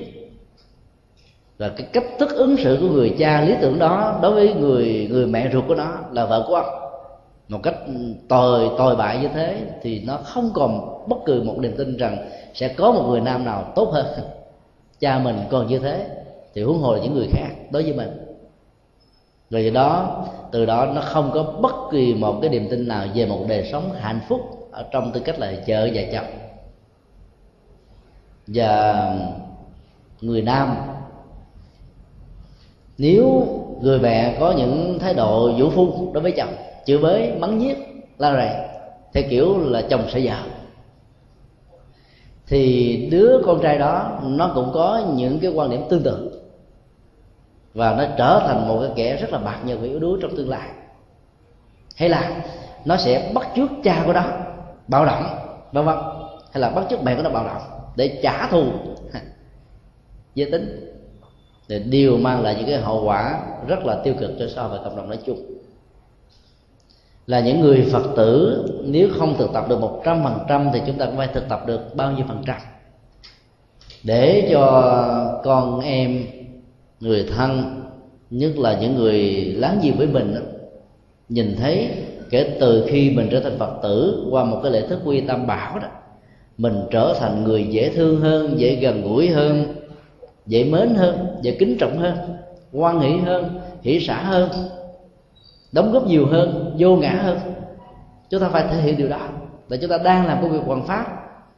Còn đi chùa ngày hai ba buổi mà đối xử vợ mình tệ bạc như thế thì người ta sẽ nói rằng là miệng niệm nam mô, bụng chứa bù gia gầm từ đó, cái quan niệm, cái cá thể này nó dẫn đến cái quy nạp tập thể và cho rằng là tất cả những người phật tử đều như thế hết, thì không ai còn dám trở thành phật tử để làm gì. Do đó, một hành động của chúng ta nó ảnh hưởng đến tập thể rất nhiều. Bản chất của sự khác nhau về cá tính là điều không thể phủ định vì khác nhau cá tính, cho nên người ta mới đến với nhau rất dễ dàng. Cái cá biệt, cái khác biệt nó làm cho sự thu hút giới tính có mặt nhưng về lâu về dài đó, lửa và nước đó nó sẽ trở thành quỷ diệt lẫn nhau. Ngày và đêm sẽ thay thế lẫn nhau. Ở trong kinh ờ, dược sư có một hình ảnh, chúng tôi xin ờ, lặp đi lặp lại nhiều lần tại đây. Tức là hai vị bồ tát, một bên đó tên là nhật quan một bên tên là nguyệt quan nhật là mặt trời nguyệt là mặt trăng. Mà điểm đồng nhất giữa mặt trời mặt trăng này là quang tức là ánh sáng. Mặt trời mặt trăng đó, nếu mà hội tụ gặp nhau nếu không nhật thực thì cũng là nguyệt thực. Nhật thực nguyệt thực dẫn đến bệnh tật ở con người à, phá hoại mùa màng nói chung là xấu. Nhưng nếu chúng ta có được cái điểm đồng chung là quan thì chúng ta sẽ có thể có những giá trị đóng góp bằng cách là tổng hợp những đối lập trở thành một giá trị đặc biệt chưa từng có chính vì vậy mà hai vị bồ tát này được gọi là cánh tay phải và là cánh tay trái của đức phật dược sư. Chúng ta thấy chỉ có đạo phật, có được quan điểm đó có được tinh thần dung thông đó do đó, chúng tôi không cảm thấy gì ờ, có sự trở ngại khi mà có những quan điểm khác nhau, cùng tồn tại ở trong một gia đình với tư cách là vợ hoặc là chồng nếu chúng ta biết xử lý hai cái quan điểm khác biệt, đó trở thành bổ sung hỗ trợ cho nhau để học hỏi lẫn nhau. Thì à, chúng ta sẽ có một sự hội tụ. Chữ nhược và chữ quyền ở trong chữ hán, nếu chúng ta nói kết lại với nhau, thì nó tạo ra chữ minh, là ánh sáng. Một sự tình cờ rất là triết lý và rất hay. Cho nên cứ lấy hai cái bổ sung cho nhau. Cái mặt trái của người a sẽ được người b khỏa lấp mặt uh, tích cực của người uh, người a sẽ được người b học tập và ngược lại. Thì có cái gì mà chúng ta không làm được? Còn nếu như mà đã nỗ lực nhiều lần mà hai bên vẫn không thành công thì tốt nhất là có thể ly dị. Đạo phật không cấm nói chúng ta ly dị. Nếu hòa hợp lại với nhau mà không mang lại hạnh phúc thì chúng ta nên ly dị trong sự tôn trọng và hiểu biết dĩ nhiên là trước khi ly dị với vi phải làm hòa với nhau. Không làm hòa với nhau và ly dị thì cái ăn quán giang hồ đó nó sẽ tạo ra tình trạng quan gia trái chủ ở đời đời, đời kiếp. Kiếp sau nữa sanh ra kiếp sau gặp nhau hấp dẫn với nhau thương với nhau cứu với nhau rồi cuối cùng trở thành kẻ thù của nhau. Cho nên hòa với nhau rồi hãy chia tay. Cái đó khó làm nhưng nếu làm được thì có kết quả rất là lớn. Là chúng ta kết thúc tại đây. Pháp âm đạo phật ngày nay xin khép lại nơi đây quý vị muốn thỉnh hoặc ấn tống các đĩa cd về đại tạng kinh việt nam, các kinh sách do thầy nhật từ biên soạn, các bài pháp thoại, các cd về âm nhạc phật giáo, cũng như muốn đóng góp vào các hoạt động từ thiện của đạo phật ngày nay, xin liên lạc theo địa chỉ đạo phật ngày nay, chùa giác ngộ, số 92 đường Nguyễn Chí Thanh, phường 3 quận 10 thành phố Hồ Chí Minh, Việt Nam. Điện thoại 08 833 5914 0958 057 827 Email Buddhism Today inc amok yahoo.com Thích nhật từ amok yahoo.com Website World Wide Web buddhismtoday.com World Wide Web tủ sách Phật học.com